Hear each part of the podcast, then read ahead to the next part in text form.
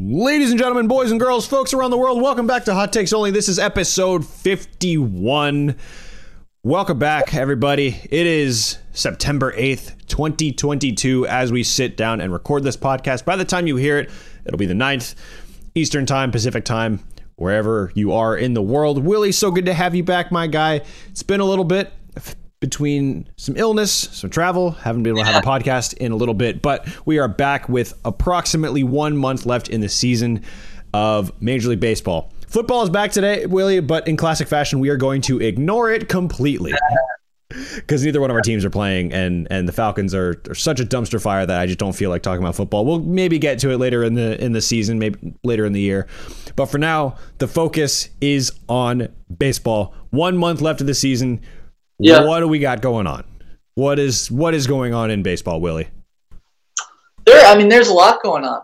Uh, I think that um, for me, if I had to say top of the for the viewers, I think if there's one storyline to follow, in my personal opinion, you know, last couple shows we talked about Tatis, and it was looking for a while that the Padres were wobbling a little bit, and it was for me you know, look, there's a lot going on. We could talk about the NL East, for example, but for me, the number one biggest story is, barring a big collapse, it does look like the Padres have enough to sneak in the postseason. It was looking like as the the Padres were losing a lot of games that maybe the Brewers were going to overtake them. Um, but the Padres are a team, you know, full of drama, full of new acquisitions, and um, you know, let's see finally what this team looks like, assuming that they can actually get into this new iteration of the postseason. Yeah, and as a neutral or as much of a neutral as possible, I want the Padres to be a in the postseason and b make a run in October. I think it's just good for baseball to have new teams, kind of new blood back in in the mix, mm. For all the headlines that they grabbed by, you know, the, obviously the high profile trade for Josh Bell and Juan Soto, a lot of their season has been overshadowed by just new manager, Bob Melvin, bringing some stability, bringing some experience, some know-how, but a lot of the same just underperformance from from, from guys you would really expect to be really outstanding. Blake Snell has been really inconsistent all year, like he was last year. I don't know if it's a mechanical thing, a mental thing, what's going on, but it seems like every inning or every time he goes out and has a, a quality start, you know, six, seven, one or two runs, maybe, you know, eight or nine punchies, it's it's three and a third, five runs, all of them earned, four walks, three straight. You know, it, it it always feels like for every one good start, there's there's one really bad start, or one you know by his standards, anyways, really really bad. And I don't know if that's a, a byproduct of being with the Rays, where pitching is such a is such an asset for them. And speaking of the Rays, we'll talk to we'll talk about them in a little bit because the last episode Willie, we mentioned how, or at least I did, I mentioned how the Yankees were still going to win the AL East. That's not a certainty anymore. it's it's dangerously it's close not, to not, being a race. It, it, got to within I think five games, and then they uh, they've kind of plateaued. So I, I, think they'll they'll they'll hold on, but whether they'll do well in the postseason is another story. Yeah, it's gonna be it's gonna be I mean, tight. It's, it's, it's I mean it's amazing. You know they they Aaron Boone just kept pleading with them, and they went through that huge losing streak, and then finally they you know beat Toronto a little bit and beat uh, Oakland, and then they came out here, and the Angels took a few games from them, and you know here we are again. So yeah. it, it, it's chaos. We'll, we'll talk about the Yankees a little later, but let me ask you about the about um about the Padres. Though. Yeah, yeah, back on the Padres. First, give me your thoughts on on Sean Manaea. He Sean Manaea has been really really interesting over the last year. Mm-hmm. I think for as much I guess fanfare as has he got with the trade. Obviously, he's he's a seasoned vet. He has a no hitter in his in his career, and he came from the the A's, you know, kind of mold of of you know being being with a team that had a had aspirations, but ultimately is handcuffed by a a disastrously low payroll and a really really uncertain stadium situation. and that can't be good for anyone. So they traded him out of there. Goes down goes down the five all the way down to San Diego from Oakland, and lo and behold, it's just more of the same. It and I don't mean that in the sense that the Padres. I don't mean that at all from a financial standpoint, but there just is no. I don't know what the word is. There's no stability within that team from a pitching perspective. Mm-hmm. Yes, you have Manny Machado who's going to go out and give you MVP caliber numbers pretty much year in and year out, you know, at, at least in the last couple years since Tatis has kind of emerged.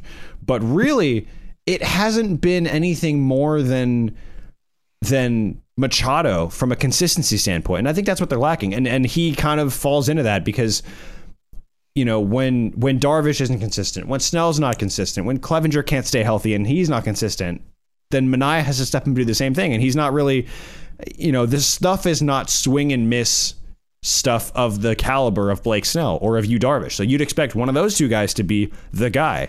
I mean, really, if you're, it, you'd expect it to be Blake Snell, but I don't know. It's just it's just kind of it, it's more of the same. Like it, it reminds me a little bit. I mean, these guys are all better pitchers, but it reminds me of I think the 2016 Red Sox, where John Farrell, was manager at the time, had said that they were going to go out there with five aces. You had Rick Porcello, Wade Miley.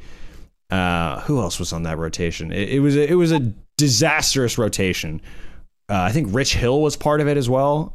Mm-hmm. It, but it, it, was it was a dumpster fire of a rotation. Every single one of those guys was trash. I'm 16 I think might have been poor so maybe it was 15 I don't know it was those those years with with Boston before Chris Sale uh, showed up in, in in Beantown but god it was a it was a disaster watching that and this reminds me of that a little bit because there's no there's no alpha in the rotation like every contending team has has one guy who if you need to win one game if you're on a losing streak or you've got a really tough divisional divisional game coming up, you put the go- you put the ball in this guy's hand. He's going to give you a quality start. He's going to give you seven shut. He's going to give you six shut. He's going to give you double digit punchies, or he's going to be super efficient with his pitch count.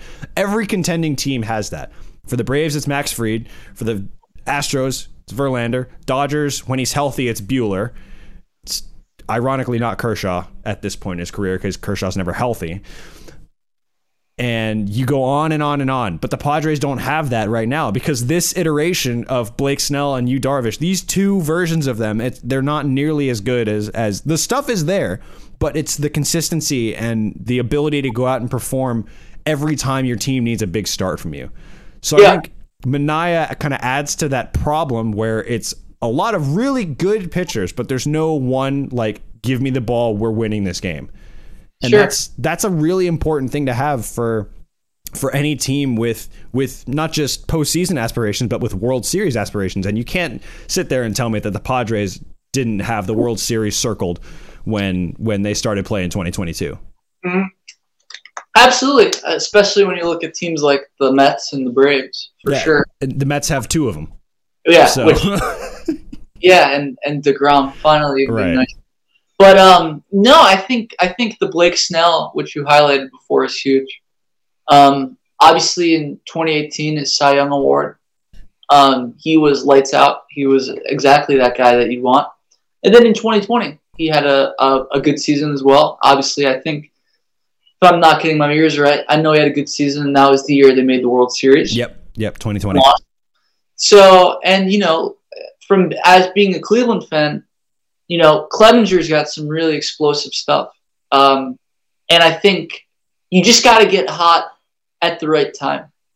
Mm. You know, it's easy to look at it.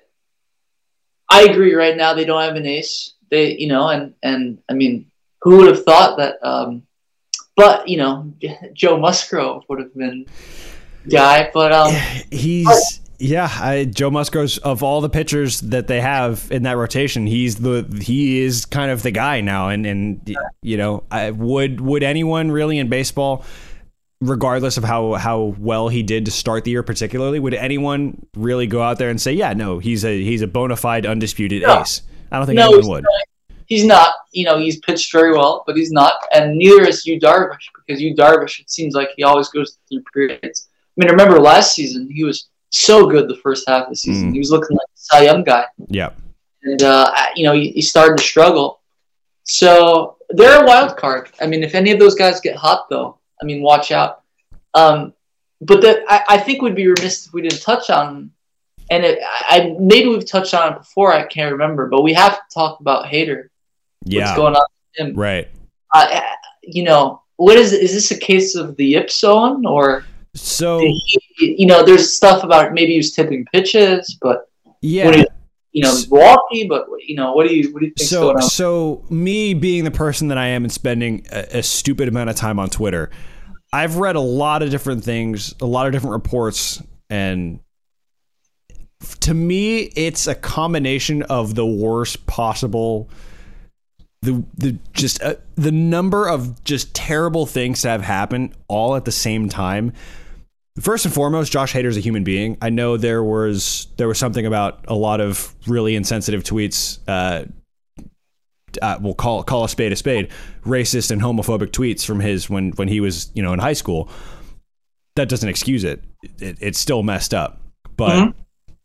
Josh Hader's still a human being, right? And for him to apparently have a really significant issue with a newborn child, him and his mm. wife are, are dealing with a point. really really complicated birth tough situation yes and a, a, awful situation i mean my brother was uh, my brother was born really prematurely and you can tell yeah. i mean my brother's just turned 30 but even still my mom talks about it as one of the you know most traumatizing things she's been through and so as a as a, my dad hasn't talked about it in the same light but you can kind of imagine it it you know, for someone who doesn't talk about his his feelings and his mental his mental health as much, you can imagine it, it's weighing on him, it, or it could weigh on him in some ways.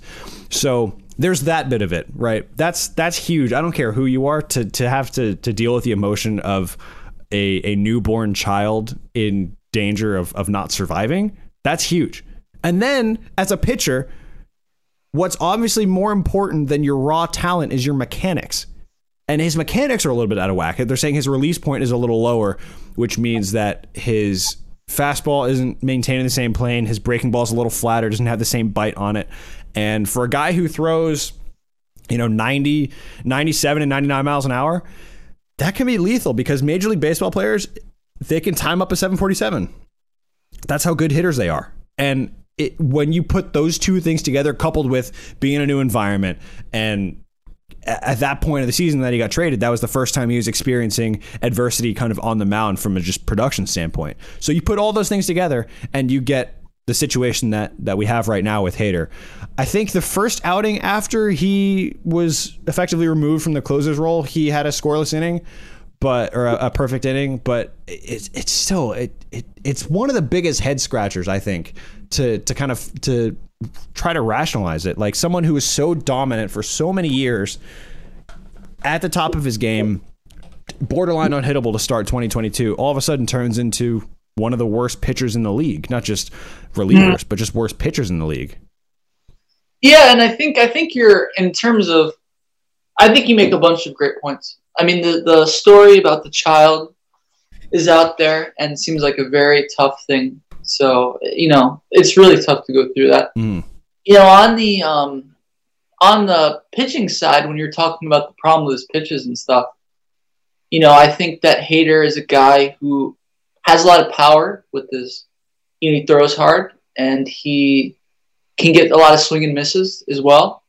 And I think, you know, I've read some stuff about how he struggled with his fastball, you know, and um, yeah, I think when you you know when you're a guy that doesn't nibble and is going to pound the zone, as others have said, and and you don't, you're struggling with some pitches. You know that leaves you vulnerable to lots of hits against you. You know, conversely, Blake Snell is obviously very known for not throwing in the strike zone.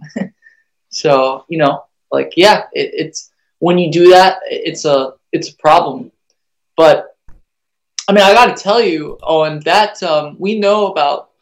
We can talk at length about the importance of the bullpen, and just look no further than, than the Braves last year, who had a, a few-headed monster uh, to win the the World Series, and uh, that was. I mean, when that happened, you thought, wow, maybe a change of scenery is going to help here. Maybe just you know being on a really exciting team would help, but that's the he he is is maybe the biggest swing piece because you know watch out if him and you know and Taylor Rogers can get going. You know. Yep. Yep. I agree. Well, Taylor Rogers, uh, he went the other way. Yeah. That's so right, for, right. for Milwaukee. Speaking of which, That's right. so to to move on from the Padres, Willie, do the Padres make the postseason? And if so, how far do they go? I do. Um, I think uh, they will hold on against the Brewers. Um, they're, if I'm not mistaken, right, they're the seven seed, so they'll play the two seed, um, which you know could be either Atlanta or um, New York. Um, which I'd love to get your take on, but I do feel like Atlanta is going to win the division. So I would say to me, I mean, you know, it depends on the draw. And in my opinion, um, I, I think that Atlanta is the best team in the MLB. So sorry to jinx it, but I, uh, I'm, I'm less concerned with the jinx. I'm more I'm more concerned that that should have stayed. that should have stayed till the hot take segment. no, I don't think it's a hot take. So I think it's a pretty hot take, uh, even as a Braves fan, even as well as they've been playing since June first. But we'll we'll we'll table that. Oh, Uh, but no, continue with this train of thought on. in all on- honesty, um, I I I do think they'll go they'll go down in round one. I think either way, it's going to be a really tough matchup, especially in a really short series when the Mets have such great pitching. So, you know, yeah. Either way, I think they'll they'll lose. Huh. Well, you know, I you know I have this same sentiment with the Mariners, and, and I do want to talk about the Mariners as well because there's the I don't think we mentioned this extra inning game uh, a little while back earlier in August between the Mariners and the Yankees. It was one of the one of the best games of baseball I've, I've watched from a pure Yeah, defensive standpoint and pitching standpoint. And Scott Servais, who the you know longtime manager of the Mariners, he said the exact same thing. So I want to talk about that game in a little bit, but I have the same sentiment with the, the Padres and the Mariners. I want them both to make the playoffs and make runs at it, and the same with the Blue Jays. I want you know for for as a neutral, I want to see new teams get back involved again. The Blue Jays haven't been in the playoffs since what 2015, 16. Mm-hmm. And I can't remember the last time the Padres made it in 2020, but they didn't really do much. Uh, and then, or they they beat the Cardinals in the two out of three, but then they you remember? Um, I'm I, who are they playing? I remember that the Blue Jays played last time they were in the postseason. They played a really epic game in the postseason. yeah they beat uh, they beat Baltimore in the wild card game That's in right. 2015 or was it 2016? 2015 Uh, was the year they they beat Texas and Bautista Oh, yeah. had that crazy that Yeah. crazy bat flip.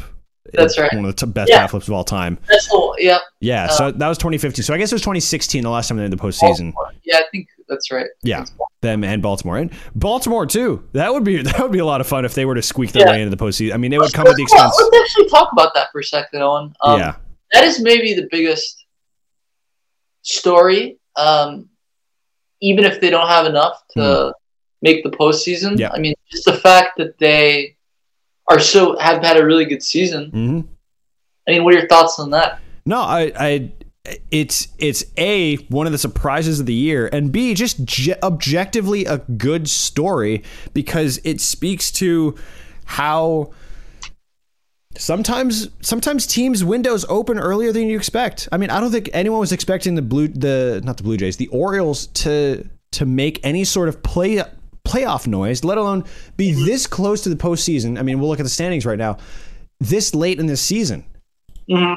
and and here they are right outside of of being in in contention for a wild card spot. They are four and a half game back of a wild card spot. They've been on a little bit of a skid lately, but they have a winning record right now. I mean, if they win ten games, Willie, they will have a 500 record or a, a winning record rather. If they win 10 games, that means they will have a winning record in 2022. You would- if you told me that in April, I would have slapped you senseless. And I don't condone violence in any way. This is a, a figure of speech, folks. But still, it's just it's so bizarre to me that that could have happened. It's just so bizarre. Mhm. Yeah, no, I, I think I don't. I mean, they were. I'd love to total the stats, but I'm sure since 2016, they they probably had the worst record in the MLB cumulatively. Yeah, and right. So, oh well, maybe Kansas City. yeah, and But- and the other part is Adley Rutschman Mm. has been one of the best, if not the best, catcher in baseball since he came up, and that to me is is it's incredible to to see not not just the the season that he's having, but the impact he's had at such a premium position.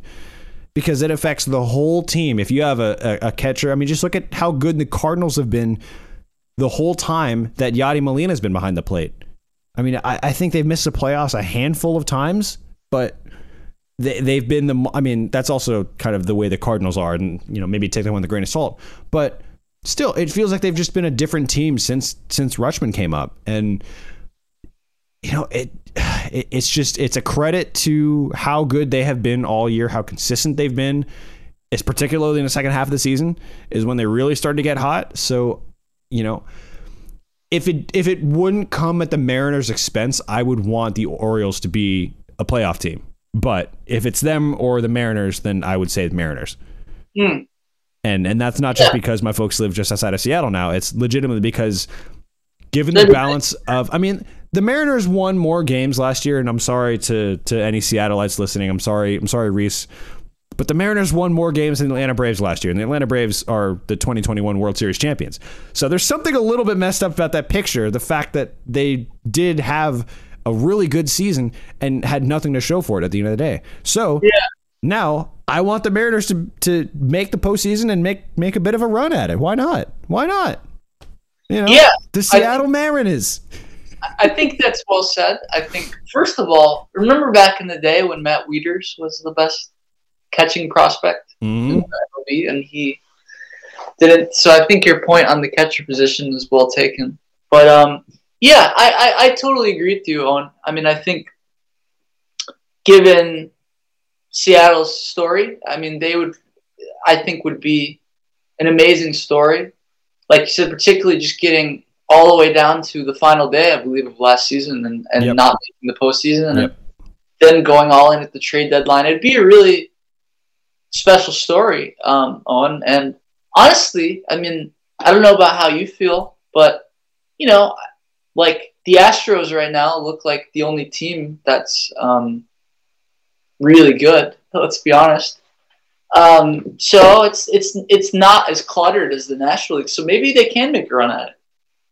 I mean, do you think so? It's definitely not too late in the season. They're four and a half games back of Toronto right now on September 8th. So they they do need help from Toronto's opponents. They need help from Seattle's opponents. They need help from Tampa Bay's. They need help. They need big. It Fast. would not be a stretch to think that there could be four postseason or three postseason teams rather from the AL East this year. That's right. And that to me has been has always been a division that's that's sneaky, sneaky competitive every single year. No matter how good the top team is, there's always multiple teams right there. And we've talked about how the Red Sox Yankees rivalry has definitely lost some of its luster. Yes. But at the end of the day, that's still a tough division. I mean, every team has been to the ALCS at some Yeah. point in the last 10 years.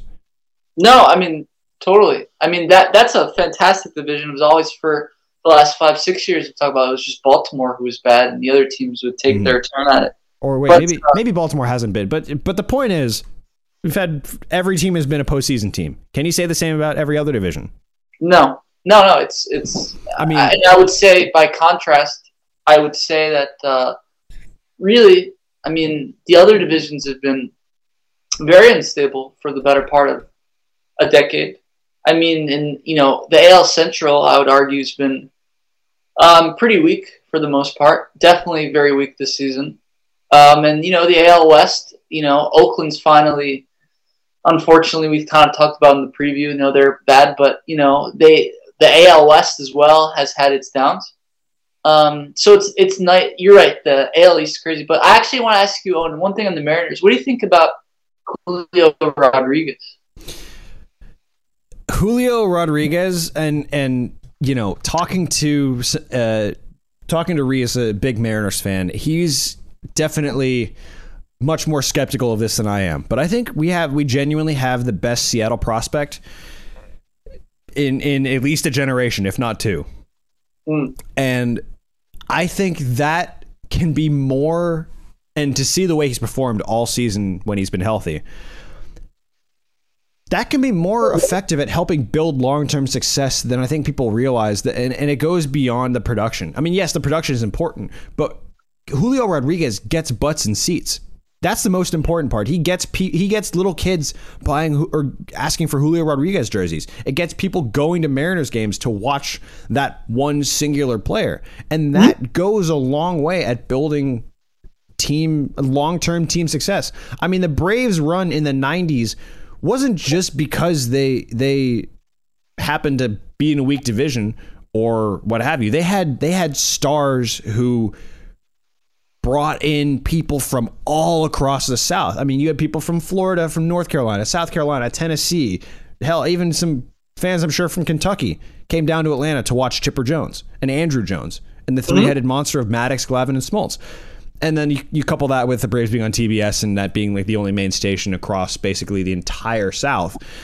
But it goes a long way, and I think Julio Rodriguez can have that impact for Seattle Mm. because he, I mean, he's Yeah. a star He's a there's star. there's there's no other there's no other way to put it. He's he's a star, and the fact that they're locking him up for for such a long long term contract that has the potential to be worth I think a, over four hundred thirty million dollars over like seventeen years is incredible, and I think you know knock on wood I would love to see him live up to that. I think as baseball fans. That is the best case scenario. Yeah. No, totally. I mean, he is no doubt a star. Um, he's no doubt great for the game, great for the sport, great for the city, who, you know, has probably, you know, lacked that since King Felix. Um, yeah, I mean, just an amazing player, Owen.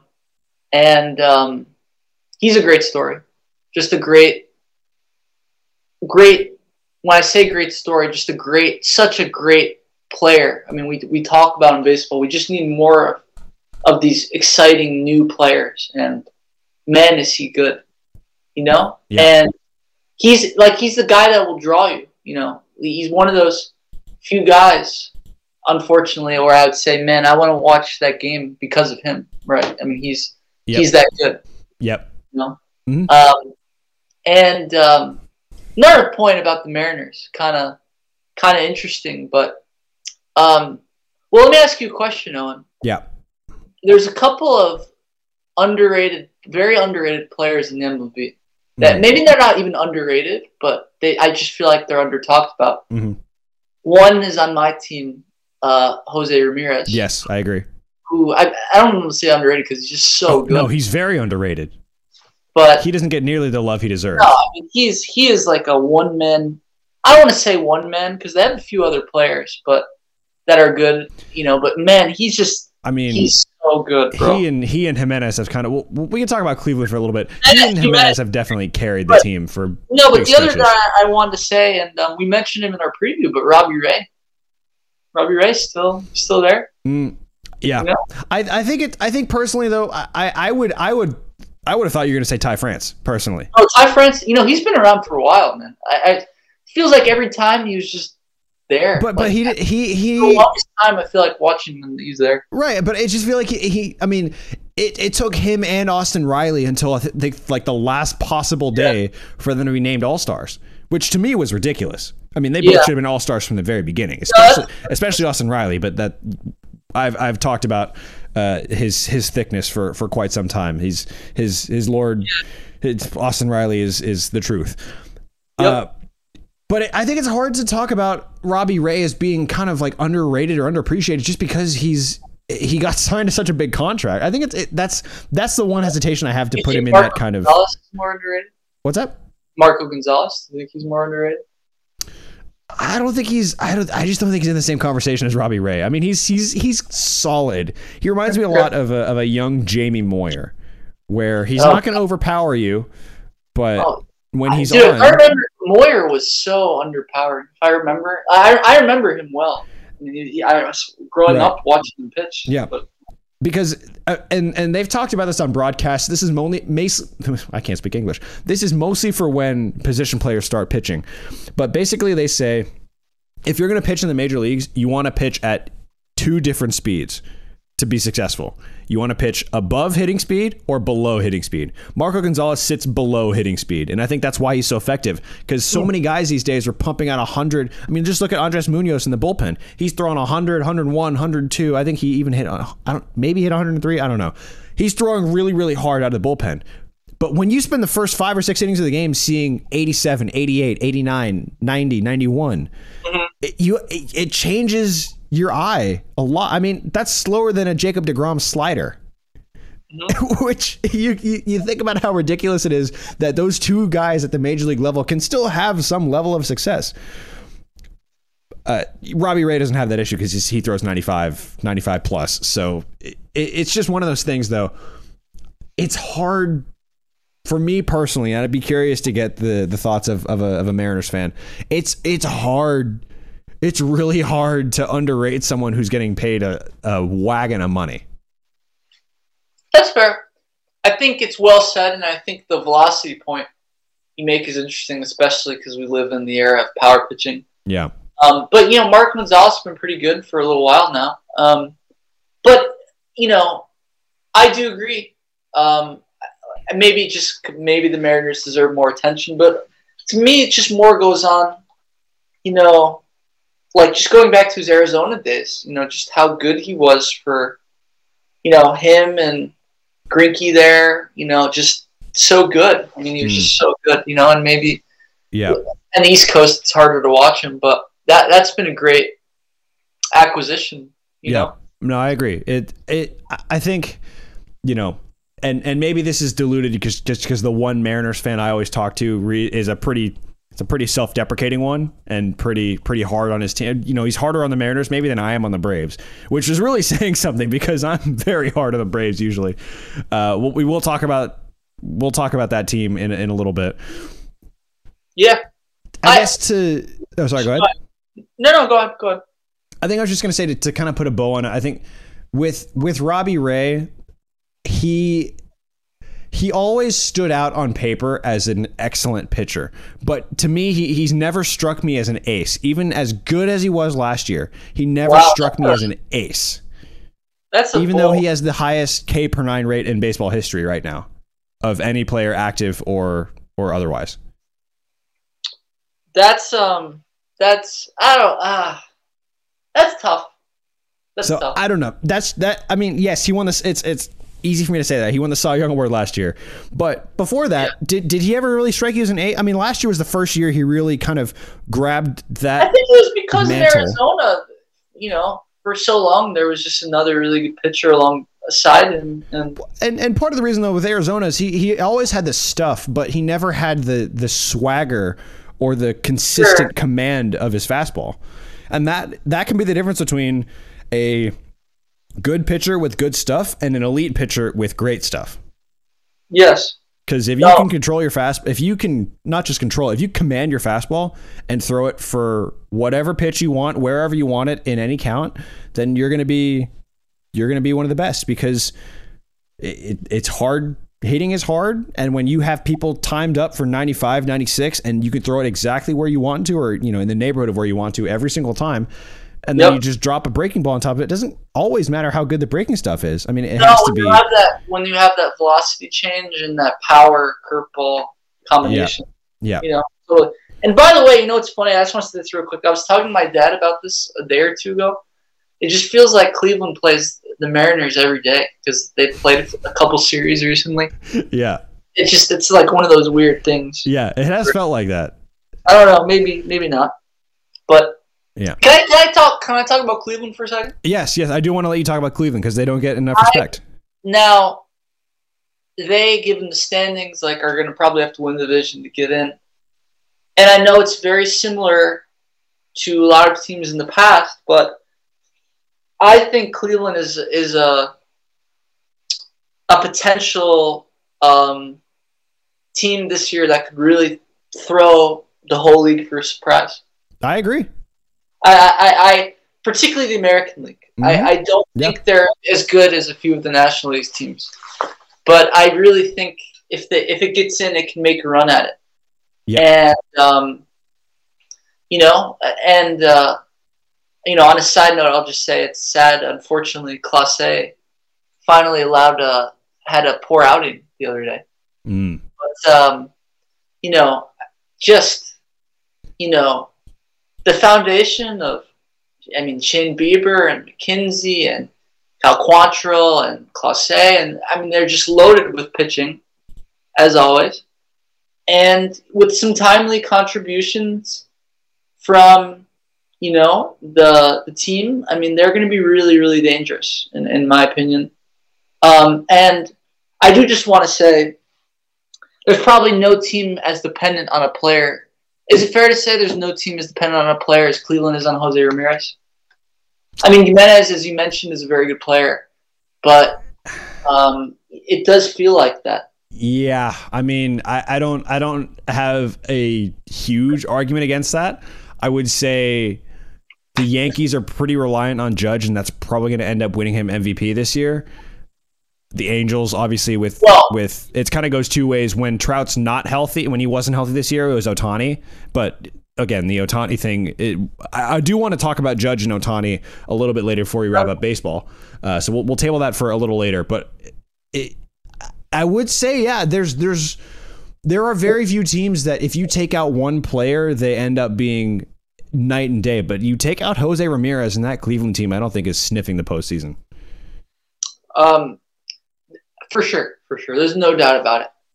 Um, there's no doubt about that. The team, there's just not enough, you know, juice in that offense. Um, you know, to get going. I mean, it's pretty much him and Naylor and Giménez, and you know. Um, by the way, Giménez, um, interesting. I do just want to say that um, you know he came over in the in the Mets trade, and I got to tell you that the trade right now is looking pretty good for from a Cleveland fan because Mm. I got to tell you, you know, Giménez, um, you know, I I'd probably rather have him than Lindor. Let's be honest, the way things have gone, and he's obviously had a very good season. You know what I mean? So, I mean, who would have thought, you know, he could be an all-star level player, right? So, Yeah. Yeah. Yeah, Well, look, we spent we spent a lot of time when that trade first happened talking about the direction of the the now now Guardians, and I- I think I think you were rightly and rightly so. I'm not trying to take away from from what you're saying. You were rightly so pretty down on on the prospects of the organization going forward, but given everything that's happened with with Cleveland and that division, I- Mhm. I think it's it's very very close to being a shock that they are in they are well and truly in the postseason hunt. They're not just they're not just you know on the outside looking in. They No, are in first place shocking. right now. I mean, it's truly a shock, and it's it's crazy that you know I, part of it's good fortune. Uh, not only just that, but you know, it's Minnesota they're trying to beat here. More, it seems more so than the White Sox, Mhm. uh, and some big games with Cleveland. Yeah. But um, let me ask you this, Owen. I mean, d- d- le- if we take a holistic look of the landscape of the MLB, Yep. um, is there a team? The last couple seasons, you know, with the Braves and with uh, Tampa. I know before that it was the Red Sox, but you know, it, you look back even at Washington before that. You know, is there a team out there that um, I'm not saying as as a, much of a you know a kind of a a team that's like a dark horse like Cleveland, but is there a team out there that you don't think people rate as highly as they should and is going to make a run at it? Because I mean, even last year, I mean, it's well documented. Just let's not forget that Atlanta right had the worst record in the National League of the teams that made the postseason.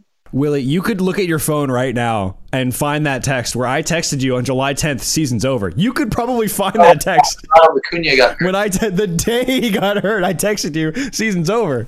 I mean, it, it from from a dark horse perspective, like yeah, I, I don't think people at all at all saw saw Cleveland leading the division. I mean, yes, there's still a full month of baseball left, so eh, I don't want to say anything's anything's cut and dry. Nothing nothing is completely done yet. Thirty days from now, we could be looking at the at the postseason picture and just go, "Wow, we we got that one wrong." Here's another thing. Mm-hmm. Okay, Atlanta's been playing exceptional baseball. Yes. Now look who's hot at the right time. Yes. They're on a winning streak right now, right? They're seven. yeah. Winning streak. Seven, um, or is it seven or five? Uh, let's see. It is one, two, uh, one, two, three, four, five, six. It is seven. Seven game win streak right now. So they're playing. They're playing baseball at the right time, and I honestly think when it comes to the sport, that's just such a great indicator. Who's yeah. playing well entering the postseason? Yeah. You know? And one other team. Sorry to go on a little bit of a digression, but um, one other team. Oh, and I want to I want to kind of get your thoughts on them. And I know we we've we've talked about them a little bit, mm-hmm. but um, what are your thoughts on St. Louis? Well, okay, they're a really they're, they're, interesting one to me. They're, they're, they're a really good team. I don't want that to get lost in the the fanfare that is Albert's last year or Yadi's last year or Waino's. Last year. By the way, that's that's an amazing story. Yeah, I, would have thought he could play this, hit this well. It's insane. Right, and he's he's he has 690 yeah. as of us recording this right now, 695 home runs. Willie, he he's, could he could join the 700 club. We could see another yeah. player join the 700 club, and and that is incredible by itself. It is, and, and as you said before, so is Aaron Judge's the way he's Exactly, exactly. Yeah. But I want to say this though about about the Cardinals. They are a really, really good team. Just there. They are a very good team. You even take that out of it, and I think it gets lost the fact that they've had such consistent production from pretty much every player, except for, I mean, maybe Tyler O'Neill has been the only true yeah. inconsistency with that team. But mm-hmm. Goldschmidt's probably going to win MVP. Arenado would probably win MVP if not for Goldschmidt. And everyone else has done more than enough to keep that team in first place, at least right now, as we as we talk about it. And I don't think it's a stretch to say that they are pretty comfortably, you know, in that conversation right next to the Mets and the Braves for second best team in, in the National League. And I know you you talked about how you think the Braves are, are the, the best team in the National League, but it's it's hard to look past the Los Angeles Dodgers as the best team in baseball right now. I know. We'll we'll we'll get to that a little bit more in, in into that in depth because it, it is such an interesting point of conversation because if the Braves had not spotted the Mets 10 and a half games, this oh. division, we wouldn't be talking about this division race is coming down to potentially the last series, if not the last day. No, that's right. No, so, totally. It, it's it's that that's such an exciting. Yeah. Um. Yeah. But look, looking at the Cardinals' baseline stats, they're seven and three in their last ten with a run differential of 131. Right. Wow. They they have a five game. They're five four and a half games behind the Braves, and or sorry, no, they are I'm sorry, five and a half. I my math is not not adding up right now, but they're a very very good team. They beat the Braves two out of three in St. Louis, albeit the Braves kind of handed them that one because uh, I guess. Yep. Brian Snitker doesn't turn on the uh, the the win every game mode until October, which is fine with me. It worked. It worked in 2021. I'm not going to complain. I'm not going to complain about a ring. Let's let's put it that way. But I say all this for the Cardinals, but I also say this they have I, call call a spade a spade, but they've underperformed in the postseason in the last few last few opportunities. They have. They, they have. were I would, say, I would say, Owen. I would say to me, the one that really, I, I, I don't think. Yeah, they've underperformed for the most part. I think they did make the NLCS um, the year Washington won, and were slapped and senseless. Swept. They swept. So, but yes, they got right. slapped senseless in that series. But um, yes, you're right. They've underperformed, but you just look at the foundation. Like you said, Goldschmidt, Tommy Edman, another one, really good player. Um, I, I, you know, it's so fun to talk about the Yankees and then the NL East and the, and the Mets. But like one of my favorite parts, just and the podcast is supposed to be fun. You know, it's just I, I like talking about who are the teams that that don't get enough love, or who are who are the teams to keep an eye out for. And I, I think the Cardinals really like, you know, I know they'd probably be everyone's last pick based on the fact that the Mets are really good, Atlanta's really good, the Dodgers are really good, you know, San Diego. I mean, unless you believe like um, I don't know, unless you believe in the potential of Philadelphia can get in, maybe you know, I don't know. I mean, hey, um, they they have that last spot right now, Philadelphia. They're yeah. three and seven in their last ten. They're on a bit of a skid right now, but they they have a two and a half game lead over Milwaukee. So, so yeah, and yeah. Milwaukee won twice today. So you yep. know that's that's a big deal.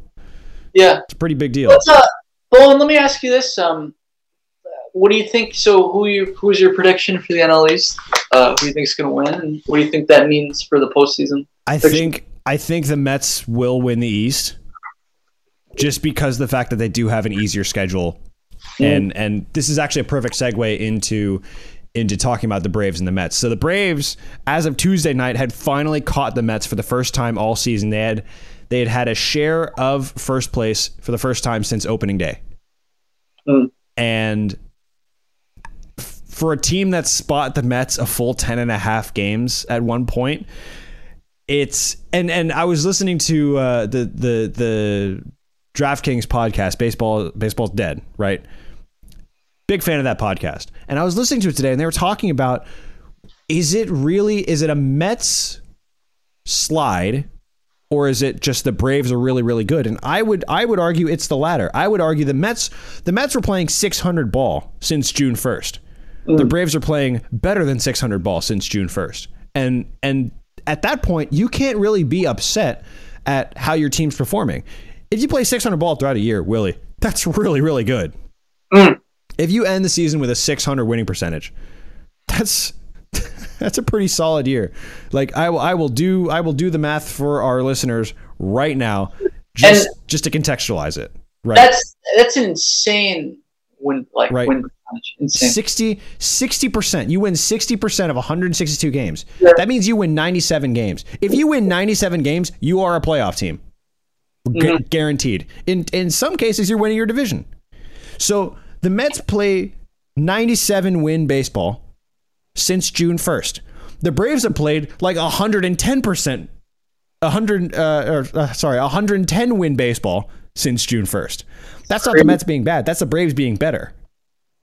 And and do I think the That's, Braves are going to overtake the Mets and keep it there? I don't personally. As much as I want to, as much as I want to say yes, I think the Mets have an easier division or an easier. I mean, they're same division. Duh. They have an easier schedule left. And they only they have three games against each other in Atlanta. Oh wow! The second, last series, the second last series of the year. the Braves' last home series of the year. We're coming right against the Mets. It's going to come down to that series, but we will know by the end of that series who wins the division. It's going to be a playoff atmosphere in Atlanta. It's going to be insane. I wish I was going to Atlanta in October and not this past week, although I got to see Spencer Strider's 16 strikeout game, which was unbelievable, by the way. Being at that game was was awesome. Just see just to see how comprehensive a win it was. Austin Riley had a homer, Michael Harris had a homer, and Kenley Jansen came in electric, lights out, no problem. Spencer Strider 16 Ks, Braves wow. win, ho hum, all done. On to the next one. So, but back back to the Mets. I do think that they are going to they are going to uh, to to win the win the East. It's going to be close. It's going to be maybe a game, maybe two, but it's, it, they're going to win the division, I think. And here, here's why. So looking at their schedule right now, so they were off today as the Braves were. They go to Miami for three with the Marlins. Then they have a seven game homestand where they get the Cubs for three, the Brewer, the Pirates for four. Then they go to Milwaukee for three. They get an off day. Then they go out west for three with Oakland. And then they come home. And then they get two with Miami to end the year at yeah, Citi Field. That should be a win too. Or sorry, they have one. They have two more series at City, two series at home at, to to end the year. Two with Miami. Then they go to Atlanta for three, and then they go back home to Citi Field for three with the Nationals. So, that said, the Braves have it like this the Braves are in Seattle for three starting tomorrow night. Mm. Then they go to San Francisco for three with the Giants. Then they get seven, six games at home, three against the Phillies, three against the Nats. Then they go back to Philadelphia, back to Washington. Then they get the Mets at home, Mm. and then they go to Miami for three with the Marlins to end the year. So you look at the travel, you look at the strength of the opposition, and you look you look at how the two teams have played each other throughout the course of this year. I think it, the Braves are seven and nine overall this season against the Mets. Mhm. So I would I would give the edge to the Mets in in maintaining the lead. It's it's a half game right now because they played one extra game, but I do I would give it to the Mets just based on the strength of a healthy Jacob Degrom, and assuming Max Scherzer's current stint on the IL is nothing more than just soreness. Mm. You know he's he's in his, is his point, by the way. what's that? Which is, a big which is a big talking point that I don't think It, we. it, it is, yeah, but I, I think when when he says, "Oh, it's just soreness," I think it, I I don't I don't read into it any more than that. If if he does start to miss, if he misses more than one start, then I will be a little concerned for Mets fans and a little little giddy for Braves fans because that means Yeah. one potential less start against Max Scherzer. Well, I mean, that's no, that's true. I think I think the main thing I think the strength of the opposition matters so much. So for that reason, if that that's indeed the schedule, I didn't know that. Then yeah, you you'd probably have to look at the Mets as being the slight favorite. I mean, uh, Yeah, the Braves are playing the Mariners, currently a playoff team, the Giants, who won 107 games last year and still have a lot of quality on their team, and then six games against the Phillies, who are also currently a playoff team. The Mets play, let's see, one team that is in playoff contention right now.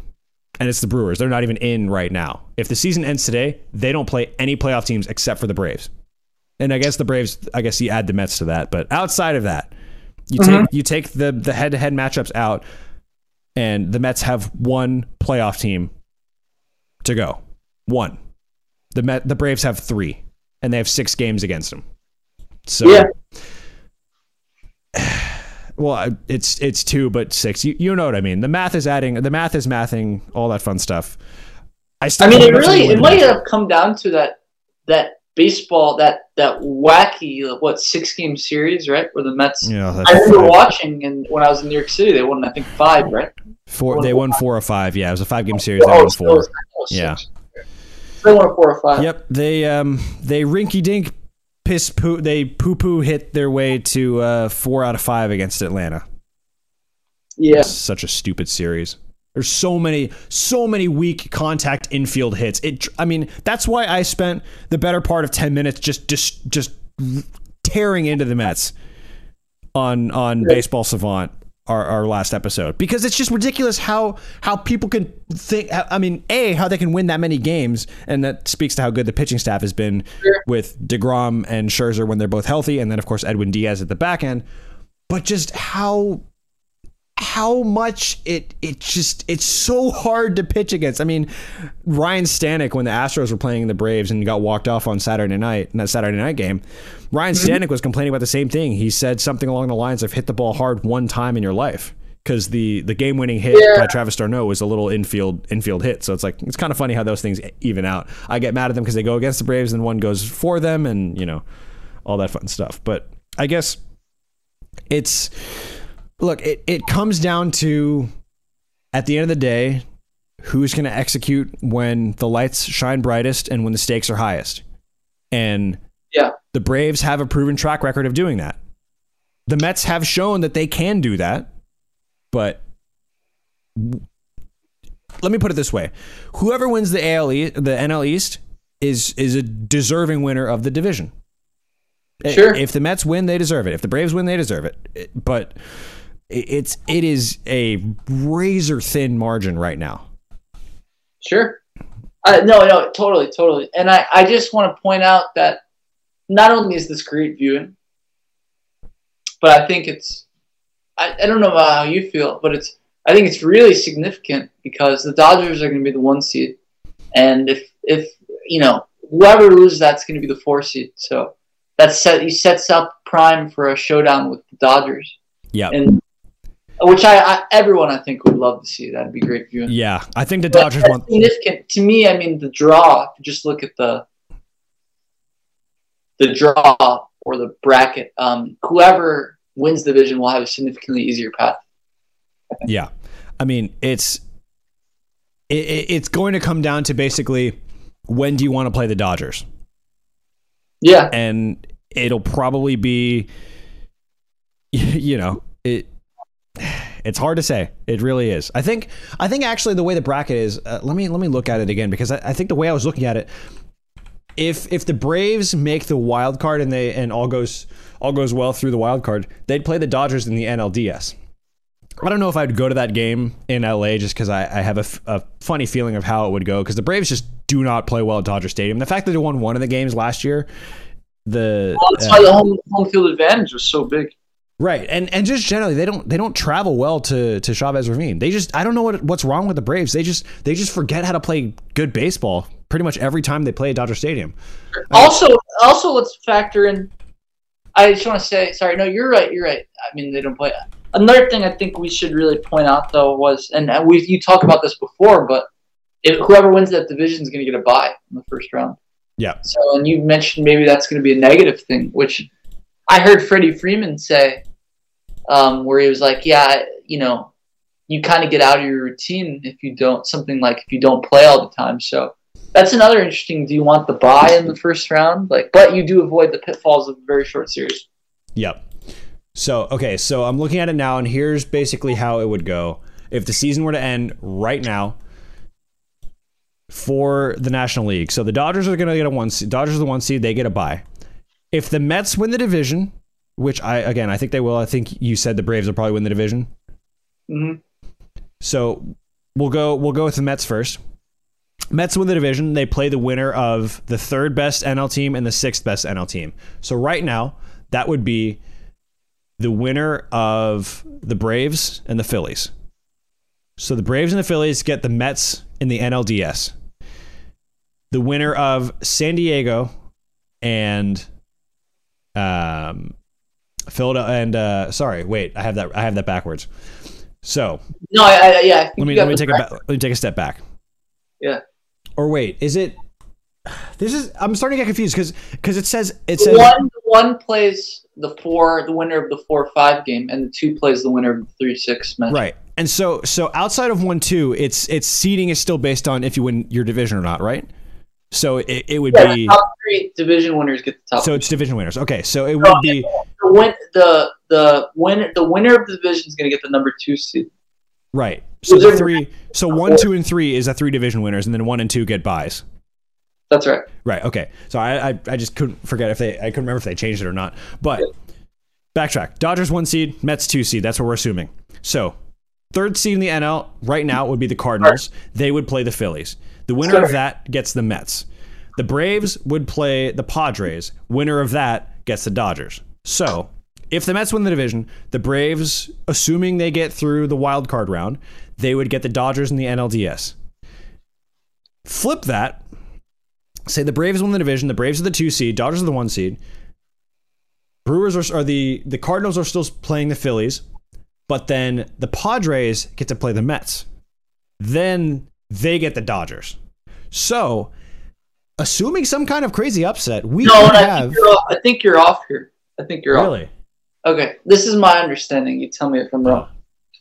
Oh, Sorry, we're going east and west. So my understanding is Atlanta. If the standings were held today, uh-huh. now it depends on who who does better out of San Diego Phillies. Atlanta would be the four seed. Yep. They would play San Diego in the first round. Yes. If Atlanta, the winner of that series would play the Dodgers, and either way, it would be amazing. Right. The Right. St. Louis doesn't have a first round bye. They would play Philadelphia. No, that's that's what I said. But then in the second round, oh, you did say that. But and then the winner of that plays the Mets. that's right. Yeah, maybe you flip that and you have the Braves at two, Mets at three. yeah. Mets would play. Mets would still play. Um, Mets would play the Padres. Sorry, Mets. Braves two, Mets four. Mets would play the Padres. Winner of that gets the Dodgers. That's right. So yeah. we could, assuming some crazy upset, if the Braves win the division. I know we're getting into all these permutations, but it's September baseball. This is what September's for. Yeah. ass- assuming some crazy upset, and the and the the the Mets upset the Dodgers in the in the NLDS, we could have Mets Braves for seven games to determine who goes to the World Series. If there isn't enough bad blood between the Braves and the Mets after this season, particularly the way the Mets have beat the Braves in, in mm-hmm. a lot of those games, oh, that's that is going to be an electric series, regardless of who it is. Yeah. And in that case, it would be the Braves who have home field advantage, which I would give the edge to the Braves if you know all things equal. But it's kind of a home field advantage if you have Max Scherzer or Jacob Degrom. It's kind of that kind of takes home field advantage away a little bit because Sure. those guys are. Although I will say this, Jacob deGrom's career ERA against the Braves is higher than against any other team. Yeah, no, I think that's and that's a well. That, that is a good. That's a very good point. I don't know Yeah. how. I don't know why. It's just that's just the fact. You know, so you. I mean, you've talked about this before, but it's so it's so fun to speculate. But I mean, I know it. You know, you don't think the Mets are gonna go on a run this postseason, but um, I got to tell you, Owen. I just want to say that um, dude, the, the playoffs is so fun. It's so much fun, and you never know how it's going to go in a short series. I mean, I'll always remember Game Five of um, Cardinals Braves. Sorry Which about that. which one? Uh, the, the huge block. Oh, oh, oh, oh, game five, not the okay. I, I, for some reason, the wild card game, the infield fly rule came into my head, and I that's So that's a I- I'd rather like to suppress. So I, I guess what I'm saying is I I got to tell you, like, it is a must watch, just entertainment fest. If the Braves get the Padres, I, I would just love that. I would really love it. No, that'd be a lot of fun, and it, they I think they match up really well against each other because the Braves' offense is really good, the Padres' pitching can be really good. They have really good stuff, and the Braves have a ton of swing and miss. Mm. But by contrast, the Braves' pitching staff is also exceptional this year, and has been on the back of Spencer Strider putting up a a solid Well, rookie of the year campaign. Interesting new kind of wrinkle to the team, I guess. Strider? Yeah. Oh, I mean the the baby Braves this year have been electric. I mean, since Michael Harris came up, the Braves Yeah. have been a completely different team. I mean, I think that's pretty much when they started going on the win streak. Is Mm-hmm. is when Michael Harris came up. I mean, Spencer Strider's been throwing gas all year. They moved him to the rotation full time. He's been oh, Mm-hmm. just dominant. Michael Harris has been producing at levels that no one expected him to at a premium defensive position while playing gold glove center field. And then Vaughn Grissom came up and he hit he hit a, a tank at Fenway over the monster. And let's let's not forget how saucy that bat flip was. I mean, I I I'm a grown man of 27 years old. I almost jumped out of my chair watching that bat flip. I was like, "Oh my goodness, Vaughn Grissom, you specimen of a human being." It, it was just it, the baby Braves have been the difference maker this year. I think Yeah, no, they're they're two really good additions. Um, three yeah, oh yeah, three. You're right. because of, of Grissom. Yeah, I, I right. think I think at, at this point, especially after Arcia got hurt, he's Oh. one of the most important addition because he's the thing with the Braves is when when Ozzie Albies got hurt earlier on in the year, it Mm-hmm. was it was huge because he had a 30, 30 homer, 100 RBI season last year. And he was playing really solid defense all year. He's a big part of the reason the Braves won the World Series last year. So when he got hurt, the Braves had the luxury of being able to put a career shortstop in Arcia at at second. And then he got Yeah. hurt running the bases. And so they Yeah. call up Vaughn Grissom, who's also a shortstop by trade. And by the time Albies comes back, they might put Grissom in left field, leaving Ozuna from the Braves out of a out of a playoff out of a, a postseason roster spot. no, totally. So it's it's a it's an embarrassment of of riches It- at a youth level. an embarrassment of riches. Um, it's definitely an embarrassment of riches, you know. Um, for sure. No, so I, I think you said it right. I mean, the Braves are just, oh, they're just loaded. I mean, another way of saying it. And no, we we barely talked about this too, but Alex Anthopoulos turned Tucker Davidson and Jesse Chavez into Raisel Iglesias plus Jesse Chavez. Once Jesse Yeah. Chavez got DFA'd by the Angels, I was thinking he's coming back to the Braves, isn't he? and if like two days Uh, later, two days later, he got he got picked up on waivers. I was just I was laughing my ass off when I saw that that notification come through that the Braves had re-signed Chavez. I was like, yes, please Oh, totally, inject it into my veins. totally. Um, Willie, For I, sure. No, that was great. It's a great. And I, I just want to say too Yeah. that, that for me, I, I think this is an important point of, of making it fun. You know, I, I feel like it's really important in baseball. I've always never. I think it's really important. I just want to say to really just enjoy the regular season, like as a fan Hmm. of just the sport. Like, it really should just be about enjoying the regular season. It shouldn't all be in the postseason. And I've I've always had a hard time digesting. We play so many games, and yet the first round's only five, and now it's going to be three. So, I mean, it'll just be you know, just enjoy the regular season. It's entertainment, you know, because there's a chance that you know the Mets or the Braves have a fantastic regular season and they get bounced in the first one of them is going to get bounced in the, in the first round in a couple games those two games that's it you know what i mean so yep, just enjoy it i think that's one thing to remember just enjoy the ride yep. enjoy the day to day And, and look, I can't speak for you, but I know for me that's one of the reasons why I'm such a big baseball fan because there's so many games. There's the whole four month stretch to just enjoy, or five. You know, there's April through September. Just enjoy baseball, and then October.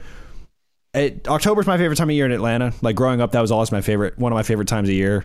yeah It, weather-wise the weather's changing, leaves are falling. It's really pretty. Playoff baseball.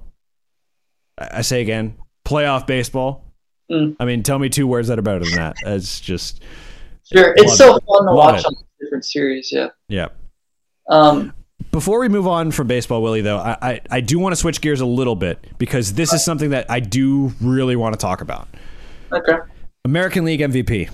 oh It is the hot button topic in baseball in the American League. Mm-hmm. Who is your American League MVP right now? At this moment in time. I, I i i think it has to be aaron judge Oh boy. I get it. I get why. I trust me. I, I I see I see the argument. It's a very cut and dry argument. The Yankees are probably not a playoff team if not for Aaron Judge. That yeah yeah. No, that's I, I get But, it. I mean, that's I, I would say it might be a bit unfair because I think I think it's unfortunate. I think because Aaron Judge had this breakout year and the home run chase, maybe because of how good Ohtani was last year, like maybe maybe we're we're a little we we got more used to it than we should be. Mm. Um, but honestly, I'm sorry. I know this is taking a little bit of a rush, but I just I can't believe that uh, Ohtani's got to get out of this pitiful franchise. Yeah. Hopefully, a new ownership would, you know, no, hopefully new ownership could help. You know, but um, um, I just bottom line is he's there's not enough eyeballs on him because you know he's playing for a really bad team and he's doing really cool things again and no one's seeing. But New York's such a big story. They're, you know, one of the biggest. Um, they're always the biggest draw still in baseball, and and all the attention has been on Judge. It feels like so. Mm. I, I but going back to it, I would I would give uh, an edge to Judge. Yeah. So I don't agree. Okay. Right. And I preface this by saying I see the argument for it for sure. He's on pace to break the Yankee home run record for in a single season. That is in and of itself worthy of of a lot of value. hmm But what I will say Mhm. is that with the Aaron Judge argument, you you look you, you you listen to that what I just said that first little bit when I said the Yankees are not a playoff team without Aaron Judge. hmm That logic with MVP voting gets applied on a case by case basis. It does not get applied across the board. If it got applied across the board, Willie, the 2021 NL MVP should have been Austin Riley. Mm. Austin Riley finished seventh in MVP voting in 2021. Seventh behind Bryce Harper, whose team missed the playoffs, behind Yeah. Juan Soto, whose team missed the playoffs, and behind Fernando Tatis Jr., whose team missed the playoffs. Austin Riley's team won the World Series. And I get it, it's the regular season. But the Braves don't win the division. They don't win the World Series, if not for Austin Riley. And yes, I get it. Harper's numbers were better. Soto's numbers were better. Tatis's numbers were better. I get it. Right. Mm. But are you going to tell me that now, as we look at 22 in the American League, that the gap between Ohtani's numbers and Judge's numbers are so, that gap is so insurmountable that someone who is on pace to strike, I think he's on pace to strike out more than 200 guys this year, which is more than he did last Yeah, year does swing and miss quite a bit. and uh, hit close to 40 bombs yeah, is miles behind a guy who is basically going to t- is on pace to equal if not better a Yankee record for home runs in a single season. Yes, he's having a great year all around. But Hmm. my issue with the argument that he's MVP because the Yankees aren't a playoff team is that argument doesn't get applied to every single case. Team success does not get factored into the discussion as much as it needs to, or as, or as little as it should. I think that's a great point. I think that's a really great point. I think the Austin Riley thing you bring you bring up is a really good point. And you know, part of it was maybe the uniqueness too, where the Yankees have struggled. But like you said, it's been a unique position where he's kind of been the only one. He was one of the only people performing. So, yeah, I agree. The value one. I mean, it's always been that thing in baseball. It's always been a really hard thing the arguments. I think the Austin Riley thing is a really good example. Um, you know, uh, where where yeah, he was very valuable and and maybe he deserved better. I, I think part of it too is um, it's really hard to figure out how to um, you know position Ohtani because you know he has an incredible pitching season, right? And and if in a traditional sense, I think Aaron Judge would be a easy case for MVP because he's just he's he's just dominating the hitting department in just about every category. But when it comes to what Ohtani's doing pitching, and we've never had anything like it before. It's it's you know when it comes to that sense, it's like you know. Yes, okay. I believe I've seen right that I think Aaron Judge is is is winning war, Yep. right? And and that's a great statistic. In addition to all the other traditional hitting stats, but you know, like I don't know, it's really hard because, like I said, Ohtani's a pitcher. We never had to deal with this, so the the question becomes, you know, it's going to be always. To be honest, it's going to be really hard to to always figure this out hmm because how big does the gap have to like how much better does Judge have to be at Ohtani hitting where the pitching can't make the difference? Yep. I don't know. It's a hard. It's a really hard thing, right? No, yeah, you know, it's it's it's tough. It's it's hard to to to really reconcile those two completely different things because then, and this is going to be my my sabermetrics slash data guy moment for a second, but even if you add Ohtani's hitting war and his pitching war, Mm. right, the number is still behind Aaron Judge. Yep. Here's the problem though. If you do that, how do you do it in a way where pitching war and hitting war are valued the same? Because inherently, the way you affect the game on the mound and at the plate is going to be different. They're two different sides of the game. So how that gets calculated has to be standardized. I don't know if it is. I'm not I'm not a I'm not a stats guy in baseball, but I would imagine it's not exactly standard how you calculate war for hitters and for pitchers. It's slightly different. Sure. So then the question becomes, how do you weigh them equally? How do you do that? And I'm sure some some brilliant statistician is working on it, but Mhm. thi- this Well- this then becomes my problem with MVP voting because it's not a league wide consensus. It's not votes from every player, every coach, every front office executive. It's not that. I wish it it should be. It really should be. Because guess who decides MVP, Willie? Hmm. 30 writers. 30. Not very many. 30. Way the NBA. The NBA is a few hundred, I believe. Yeah, that makes more sense. it, it it it it's actually mind-boggling to think that and I I can understand why they do it.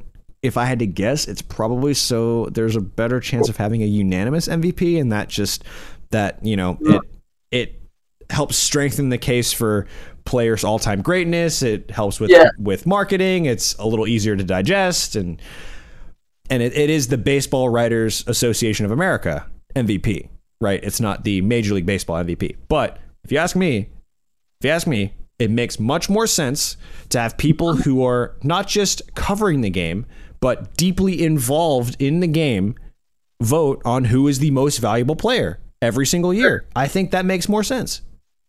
I mean, that's that's just me, right? I, I'm I might be biased because my guy, my Austin Riley, was seventh last year when he should have been at least top three. And now there's a case of Ohtani being given the Mike Trout treatment. Literally the MVP award Right. in the American League. Yeah, and that's a great pro- example because Trout obviously has won the MVP a few times while not being on a very good team. It it became it became the best player not named Mike Trout award. Yes. In in the American League. It literally got to that point where it's like, okay, we can't just give it to you every single year, and that's what they're doing with Ohtani. They can't just give it to him every single year, even though he probably is the most valuable player in baseball across They do both that. leagues. They do in MLB. Well, Because how can you how can you put a value on pitching that's identical to hitting? and you know what's interesting is in the NBA, um, very few players, like it's only a, like a handful, have won the MVP more than than twice in a row. So that like literally that's a huge problem. People talk about the NBA is like, well, we just we can't give it to him mm-hmm. again. So yeah, no, totally. Right. That, and then, and then yeah.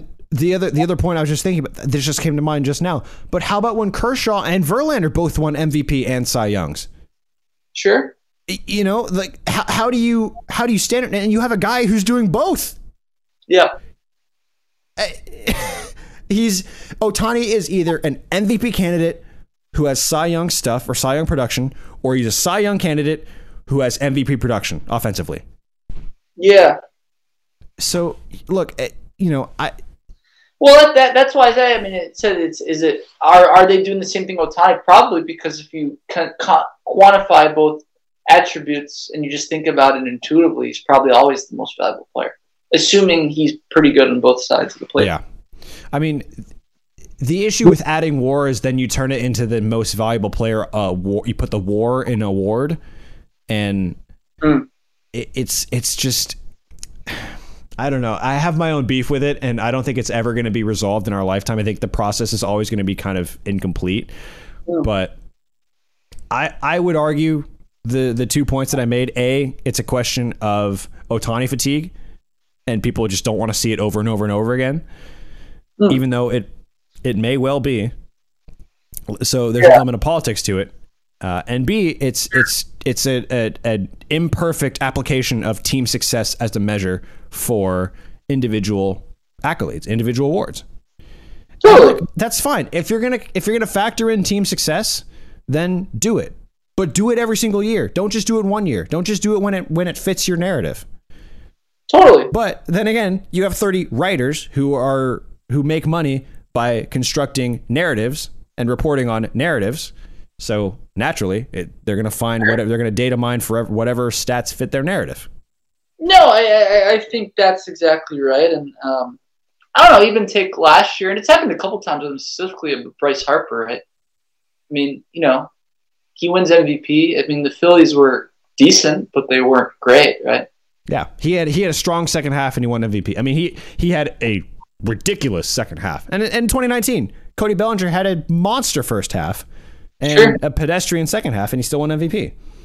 Yeah. So look, I get it. It's an award. It's not. It doesn't. At the end of the day, like I'm, I'm pretty sure pretty much every player who's won an individual award would trade all of it for you know another ring or two. I, Yeah. I, I, you know, maybe there's some guys who are so self-centered where all they care about is the individual awards, but I, I don't think Ohtani cares as much if he could win a World Series. I, I don't think he would care if he played for a team that would win the World Series. If he, if he wins a World Series, I don't think he cares if he doesn't win MVP this year. Hmm. I don't. Yeah, well, I hope so because you know, um, I, I really hope. I hope the clock is ticking, and um, you know, I, I think an interesting example is a guy like Miguel Cabrera, multiple-time MVP winner, and um, he's he's been through a lot, but he he had a lot of good earlier on the career, and I'm just saying, I hope it's not all bad team for Ohtani. Yeah. You know, I, I would, I hope he or goes elsewhere. Well, And- I can think of one team in particular that was interested in Shohei Ohtani when he Hmm. first came from Japan, but wasn't really thrilled at the concept of, of him hitting and pitching. Didn't really fit with their mentality. Uh, that team is the Los Angeles Dodgers, Willie. Mm, That Yeah. team plays in the same area. my gosh. That team has a bottomless checkbook. That team has a desire to be the best, Yeah. a la the Yankees in the 20s and the early 2000s. Mhm. I'm, I'm, I'm not saying it's my hot take, but if Ohtani is wearing Dodger blue next year, Mm. don't be surprised. It look, Well, Particularly if he likes living in LA, right? yeah, I- the, that was his team. He wanted to be a Dodger, but they were like, "No, we don't want you to hit and pitch." So, and he's Which like, "Fine, I'll. I'll just go join the Angels then." Billy Eppler got him. Yeah. The, you know what's wild about Ohtani's contract, and and I I, I want to kind of wrap this up and, and segue over to uh, to to soccer. Yep. You know what's wild though is Ohtani is only making nine million dollars. Yeah. It was a two-year, eighteen million dollar extension. I think. Let me, let me double check what Spotrac says about his about his contract. But it's it's wild, and you think of how much he's going to make when he hits the open market. Oh my god! How do you even figure that out? Yeah. Uh, after after 2023, assuming he doesn't sign an extension with whoever whoever it is he plays for, whether it's the Angels or someone else. So let's see. Yeah, two years, eight point five million dollars. let's let, oh, let's here's an interesting thing. Look, do you think the Angels should trade him? Because yeah, they get an unprecedented haul of prospects. By the way, let me ask you this: Do you think he'd command more prospects than Juan Soto? Yes. He would. Okay. Yeah. Even even if you don't buy that he's two separate players, it's more than one player. And Juan Soto, as good as he is, I mean, he's in an also he's in an all all time career slump right now. I mean, he he got booed off the field in San Diego of all places. Like if it was New York, Yeah. I get it. If it was LA, I get it. But San Diego, wow. Yeah, he's had a tough Um, year, honestly. Yeah, but watch, watch him win like World Series MVP this year. watch them make a run, and he just hits like 750 in the postseason. Yeah. It, it, that baseball, man, it's weird. Um, yes, I think he he would easily command more prospects than. Well, also, we people forget this too, and I'm not I'm not I'm not shaming you for it, Willie. I just it just gets lost in the narrative. I, I hesitate to call it the Juan Soto trade. I'd call it the Juan Soto and Josh Bell trade because Oh, you're right. Josh Bell's a pretty damn good ball player too. Kind of struggled for a while when he first came. That's out. yeah, that is true. But but yeah. know, Josh Bell is a pretty he's a pretty damn good ball player. Yeah, and and he's and, not- from- and and I forgot. I mean, one of the art, old articles I read, there was uh, Mike Rizzo really wanted this one of the prospects in the deal, and so he's like, "Well, we can get him if we include Josh Bell in the trade." So, Yeah. You know, clearly, It was um I can't remember which one. It, yeah, it was one of the. It wasn't Gore or Abrams. It was one of the younger guys. yeah, I think that one of the pitchers. Yeah. Um, but look, Ohtani's going to command a lot of money. He's going to Mhm. command a lot of money. Who- Whoever it is wants to sign him. He'll be. He'll be. I think. What is he? He just turned twenty eight. So he will be 29 by the time, or 20, he'll be 30 by the time he hits free agency. Which is you know, given the age gap between him and Soto, a few Yeah. you know, four years or so, right? Right. That that's the only thing. But yeah, no, I mean he But he'd hope that his, you know, he hopefully he goes to a winning team. That's Yeah. all. right, you know, Yeah. if it's the Dodgers, I'd be kind of like, eh, really, why, guys? Come on. But also, if it means Ohtani winning a World Series, then then fine. Ohtani needs to win a I, World mean, Series. I will just say that even for the Dodgers, affording Freddie Freeman's contract and Mookie Betts' contract and his contract would be quite Yeah, quite be- something. It'd be. I mean, look, I don't think they are. Uh, I don't. I don't think they would mind a whole lot if I'm brutally honest. Knowing knowing how the Dodgers treat the luxury tax threshold, so.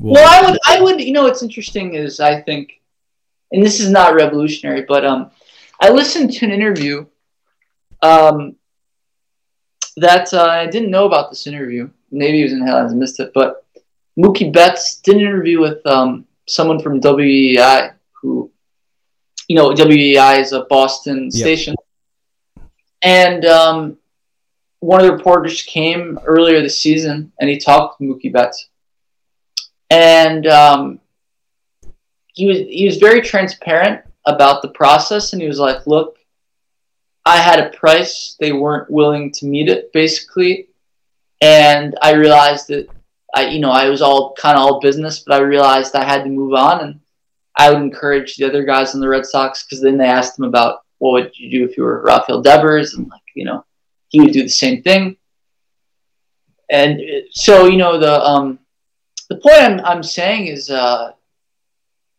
I don't know. I mean, I think that um, I think they need to start the talks and and understand if he has a reservation price, and uh, if you don't get a good indication, you know, you better trade him.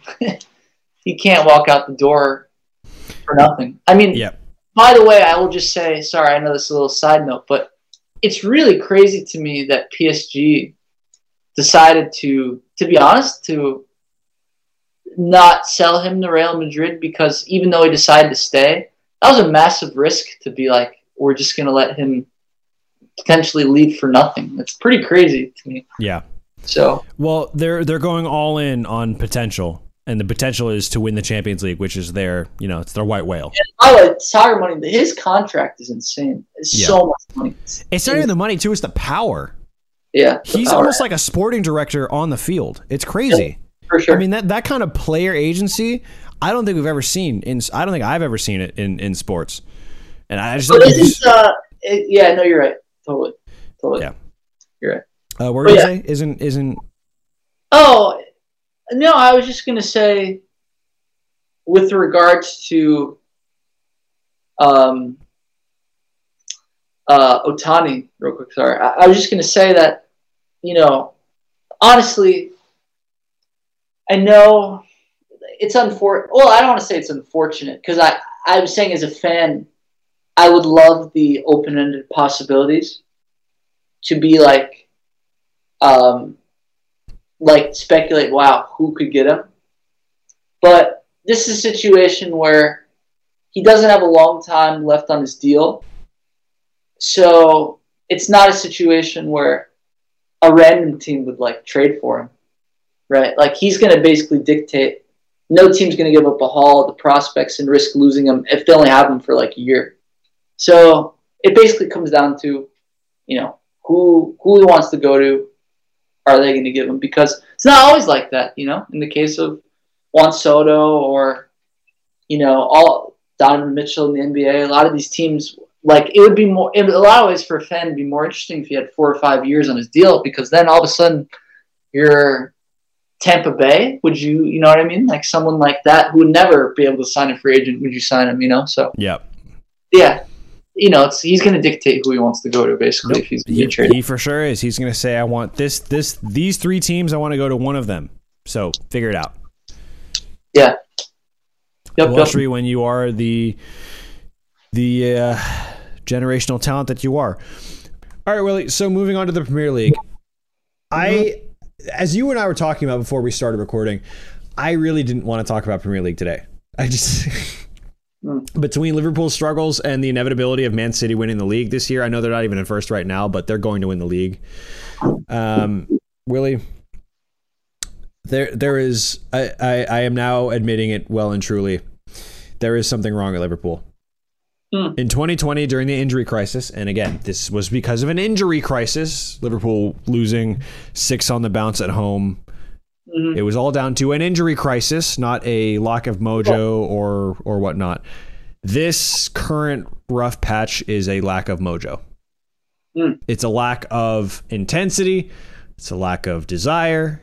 It's a lack of focus. It's just up and down the team.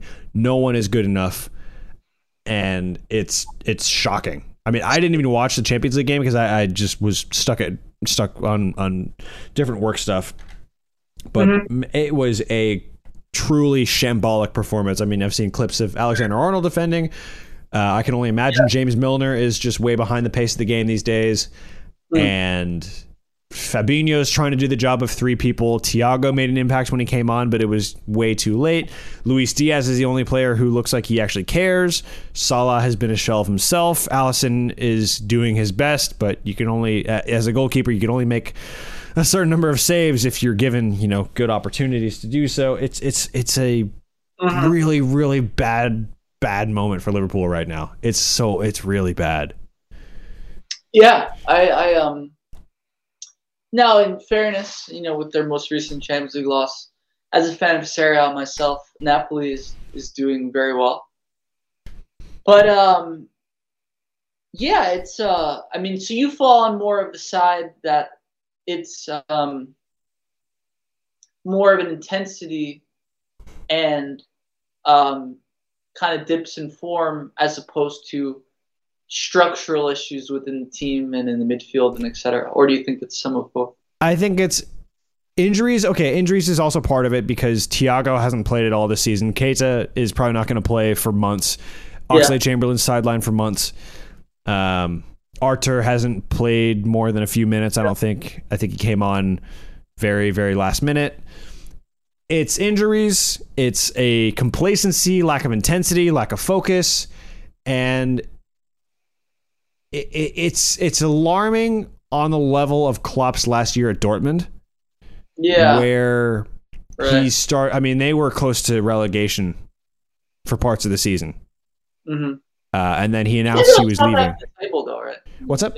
I think they ended up top half of the table. They ended up seventh, I want to say, Yeah. which was still Europa League qualifying for the next year. Which ironically was when they met Liverpool again in, um, in the quarterfinals in that epic four three game at Anfield. Yeah. Um, but it, it's eerily reminiscent of that because when you play the intense way that Klopp's teams do, it, it, it's just gonna it's gonna add up burn you out. over time.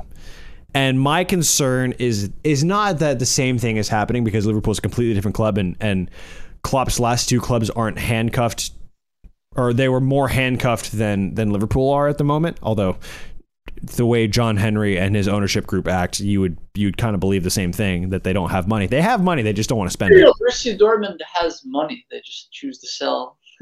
They They just choose to turn a profit, yeah. And and Liverpool have more money, but they also choose to turn a profit and and make the club self-sustaining. Which, Yeah. you know,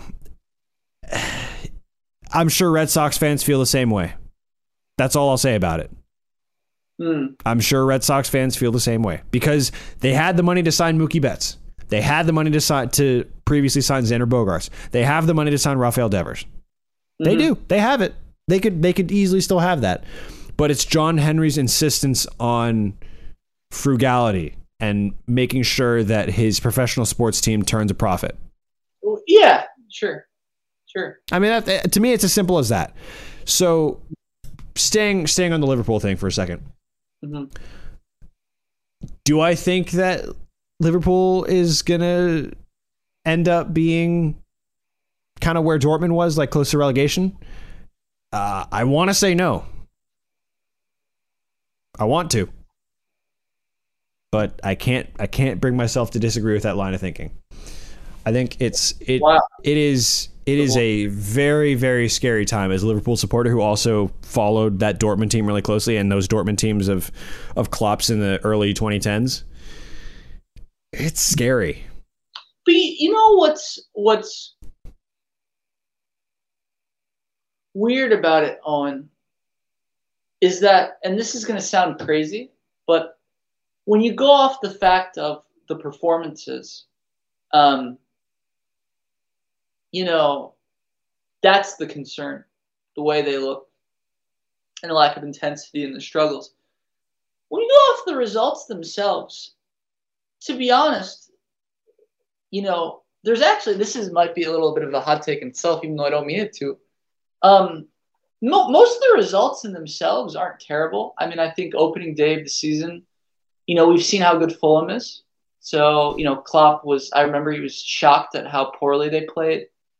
Um, you know, losing to Manchester United, who've gone on a little win streak right now, doesn't look so bad. Obviously, losing to Napoli, not that bad. I mean, look, they beat Newcastle, they smashed Bournemouth, who 9 0. I mean, and to be fair, they did just come, had that crazy comeback against Nottingham Forest. Um, you know, so they're somehow they're not doing terribly in the table. Um, but there is something wrong, and I, I, to me, in my personal opinion, it really all comes back to intensity. Not only inten- just there's more than enough talent if the players can get their act together. Like I understand the the midfield issue because of the way Fabinho's looked and you know Thiago's injury and you know people talk about oh well they have Harvey Elliott but he's kind of a different kinds of player. But um, for the most part, you know there's plenty of good players. Uh, sorry to James Milner, but as long as he's not playing, I like they have more than enough to get their intensity I think for them it's just a matter of getting out of a funk. Really, I don't see it as being longer term, and I think it's really crazy to think that Klopp is all of a sudden on the hot seat. I think that's blasphemous. No, no, I I would be. I mean, the I would say the only the only way Klopp would leave Liverpool before his contract is up is if he decides last minute like I can't I can't do this at the end of this year. That's that's to me the only way that this contract's not going to play out is if he if he does what he did at Dortmund and just has this realization that he's not the right guy anymore. But I think he has the the confidence of the owners, not necessarily the financial backing. Definitely doesn't have that. He has the confidence from the owners that he's the guy to fix it. And look, he somehow finished third in a mm-hmm. season where the preferred center back pairing mm-hmm. Uh, there were at least 20 of them. It was, but the preferred center back pairing at mm-hmm. the end of the day, at the end of the season, was Nat Phillips and Rhys Williams. If you would have said that to start the year, the year they're defending a title, mm-hmm. no one believes you. Sure. But you, we saw so closely how much of a how, how excruciatingly painful it was to watch player after player after player all of them being center backs or potential center backs, every single one of them got hurt. Henderson, not a center back, still got hurt. Fabinho can play center back, not a center back, still got hurt. Van Dijk, we know what happened. Screw Jordan Pickford. Um, Joe Gomez, yeah. Long term injury. Joel Matip, long term injury. Um, insane. It's insane. It, Ozan Kabak brought in to play center back, injured as well. Ben Davies never got a game in for the club. Sold. It's just like how much do you want to keep? Like how many different players can you play? I mean, they were close to playing Loris Karius at center back. Now I'm, I'm making that up, but that's how bad it, it got. what I will say is, yeah, that that season seemed to be much more about injuries, right? That and yeah. now it's lost season, and I think we'd agree with that. And now there seems to be something more a problem. In fairness, you know, I think Klopp has admitted himself that he, they should have signed more midfielders, and he was part of the reason they didn't. He felt that the team was good enough in those areas. Um, but some of these players are are too good. You know, Fabinho I think is too good. I think Van Dijk is too good, even though he's had some struggles this season. I think, you know, um, just most their players, other than Trent, because Trent's the one thing where every season he just seems to be in the middle of a lot of bad defensive players. But you know, Henderson, I think, is still has it. You know, um, I think Salah, it's confluence of things. I think the more that there's a lot of reasons that that might not be happening, but even though Mane left and that was a big loss, I, I just think there's more than enough there, and they just need to get their their mojo back. I, I really think it's it's comes down to intensity. Yeah, and and that to me is the most worrying part because that's the Liverpool identity. That's the Liverpool way under Klopp. That's all. It always has been. Just playing unless, with intensity. it could just be that they can only go every couple seasons, you know, like or they they're just inevitably gonna have a bad year because the system is so intense.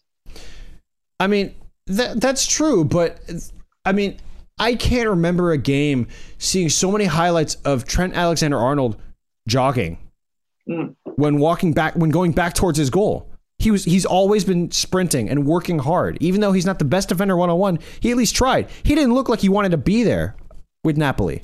I don't know what it is. He just doesn't seem like he wanted to be there. Mm-hmm. Van Dijk has the same problem. I mean that that was Van Dijk's one criticism is sometimes he tends to to kind of glide through games a little too easily. Yes. And and that that is that is not what you want to do as a defender because you want to be and you know you can, you can probably speak to this Willie. You want to be active and you want to be yeah. pessimistic. Totally. And, no, totally. Or let me rephrase that. You want to be active and pessimistic. Easy for me to say. Yeah. yeah. You want to be you want to be working at it. You want to be constantly thinking, where's the danger? Where's the where's the danger? Where do I need to be assertive? Where do I, how can I read the game? What's what do I what do I think is going to happen? So it's it's it's hard right now to kind of fathom a, an immediate way out of it. I think it's going to get get worse before it gets better, truthfully. But yeah, if it means sure. and look, here's here's how I feel about the season as a whole. Liverpool's not going to win the league. 19 clubs are not going to win the league this year. One team is going to win it. I mean, yes, obviously, uh, duh, Skip Bayless. Um, but it's Manchester City's league to lose, and they're not going to lose it. When when they have a player who's going to break every known scoring record, they're not going to lose. They just they just yeah. won't. I, I I think sure if we if you mention that for a second, I mean I don't really think there's a team that can challenge them for the title. You know, I think that Spurs to me are a really good team, but on their day in the system, it seems like they might struggle to score some goals. And if they concede the first goal or if they concede a couple goals, they might be in trouble. You know, I don't think that really any of the other teams. Arsenal, I just don't think they're quite good enough on the same level.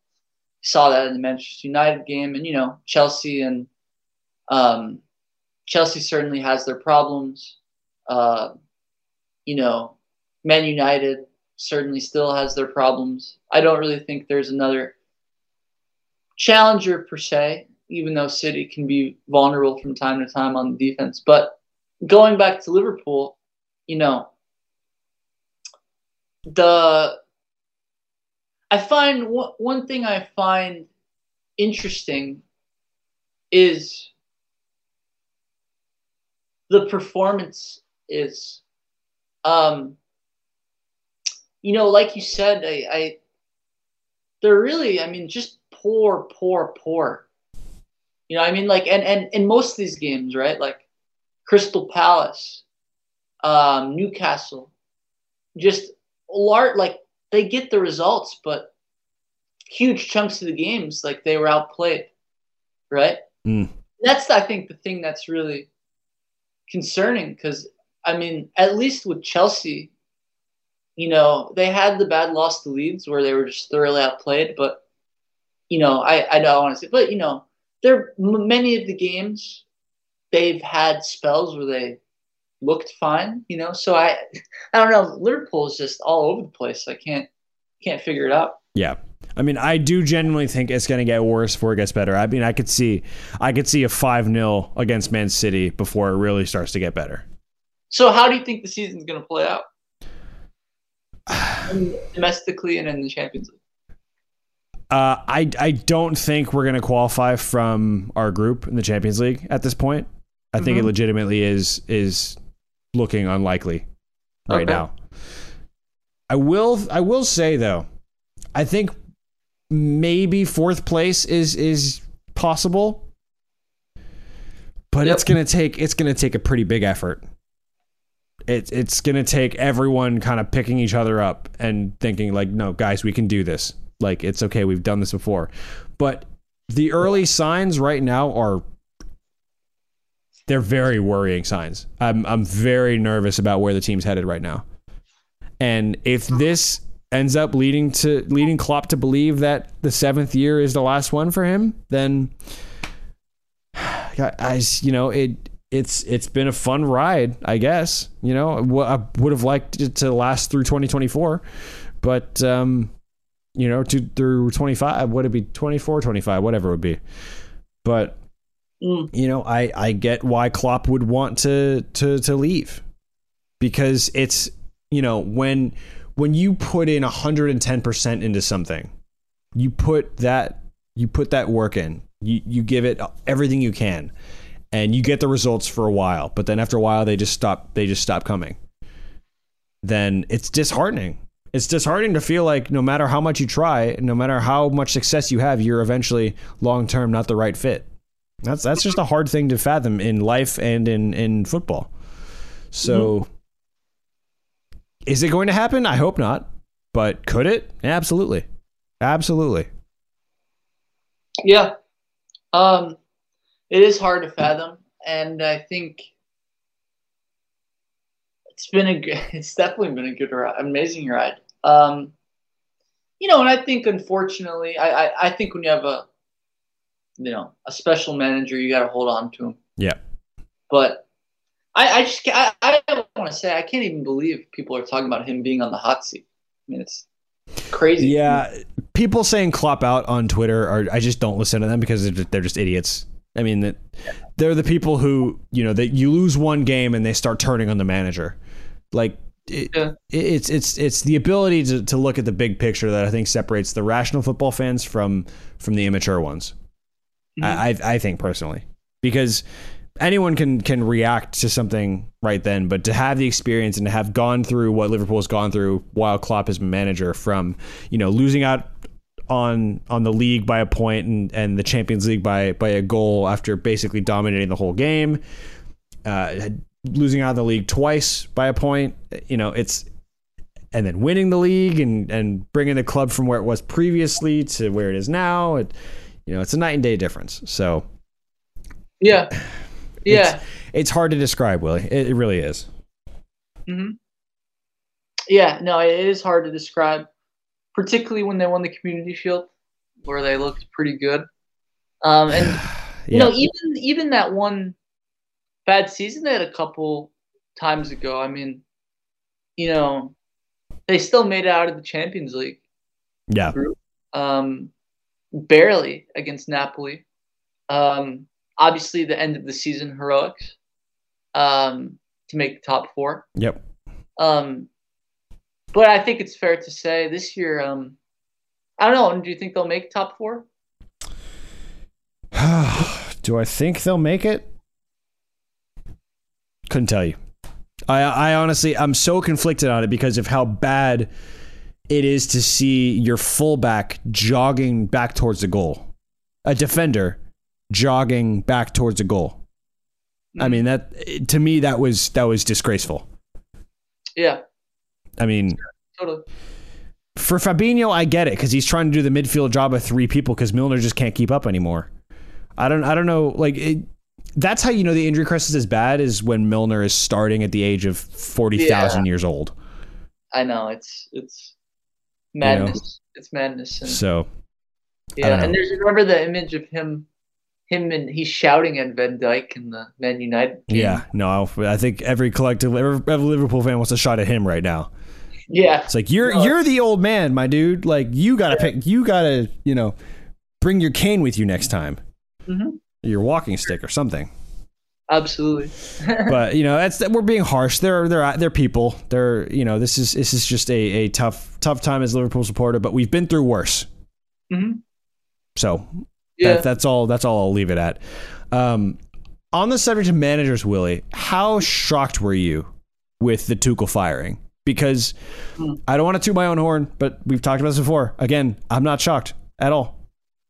Timing, maybe, but when you when you start to read like why the why he was let go when he was when a lot of it was around Chelsea not one or Tuchel not wanting to sign Ronaldo. Oh, well, I've read you know there have been smart. I mean, the Athletic did a really great in-depth piece of journalism, and um, mm. you know, I here's what I would say. I am very surprised in terms of it was definitely um, very quick to to do it. Um, you know, in in fairness, we can whether I think it's a good or bad thing. It's, t- it's honestly tough to say because it really depends on if Potter's this young gem. It was definitely very extremely rushed to sack him. Um, the one thing I would push back on and say that um, I, I'm not. People say not surprised with Chelsea. By all indications, I from all the reports, it does seem like the ownership group really wants actually to change that philosophy and be a stable, have some stability. So for me, I like I I could be wrong, but I, I think that they would like to actually go back to the traditional way of having managers stay there for a longer term. But when you read a lot of the reports, you know, I, I think I've really come to the conclusion when it comes to soccer that, you know, it is hard to have a long shelf life at a club unless you're a very good man manager. Yep.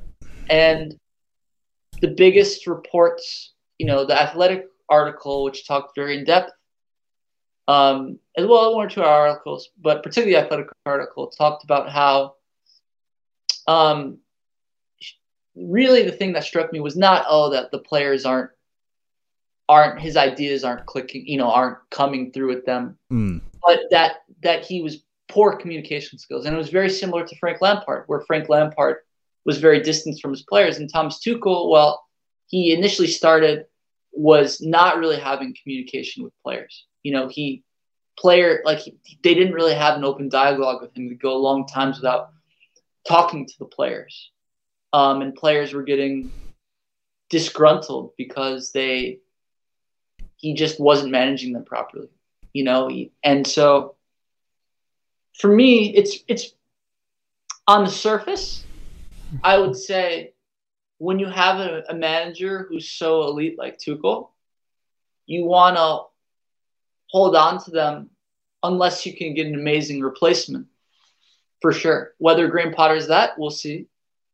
Um, it's just, but when you read along inside the club, I have a very hard time believing, for example, that Jurgen Klopp doesn't have amazing relation, like very good relationships with his players. But Tuchel's always been known for, you know, having kind of a, a interesting personality. So I know in the past with PSG, he, him and the the management fell out. Um, but what's staggering when you read about it is just the lack of good feeling he's had with the players. So that that that I think is an interesting point. Yeah. Yeah.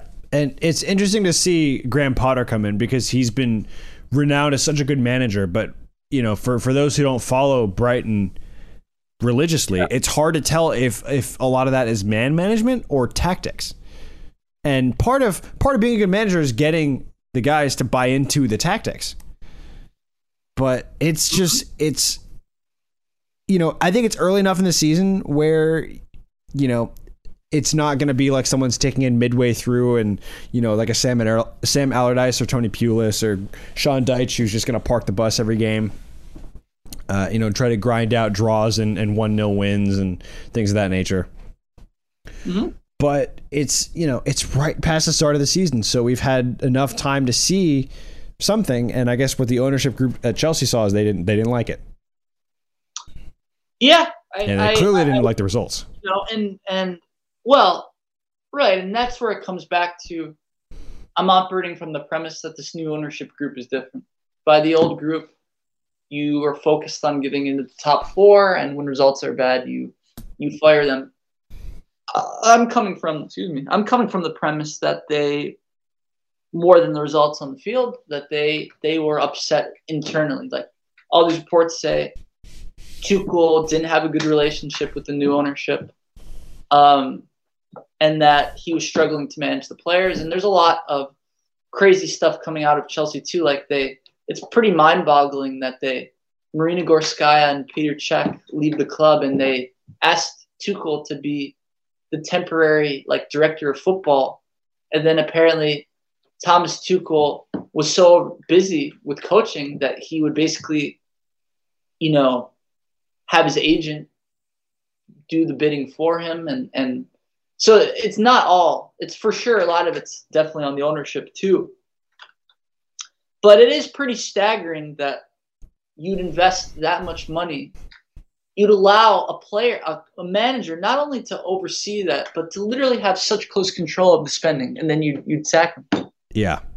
it is pretty and I, I i think it comes down to i mean it's it's really hard to get rid of such a good manager unless you're really really confident that graham potter is that good and and what i will say and i'll stop on this digression is that when you read some of these reports like todd Boehly was kind of obsessed with graham potter this is like one of those things where maybe they just by that, to be honest with you, by that account, it just seems like they should have just parted ways before the season. Yeah. I don't see what could have happened this season where they'd be like, "Wow, based on this, we should get sacked." So Yeah.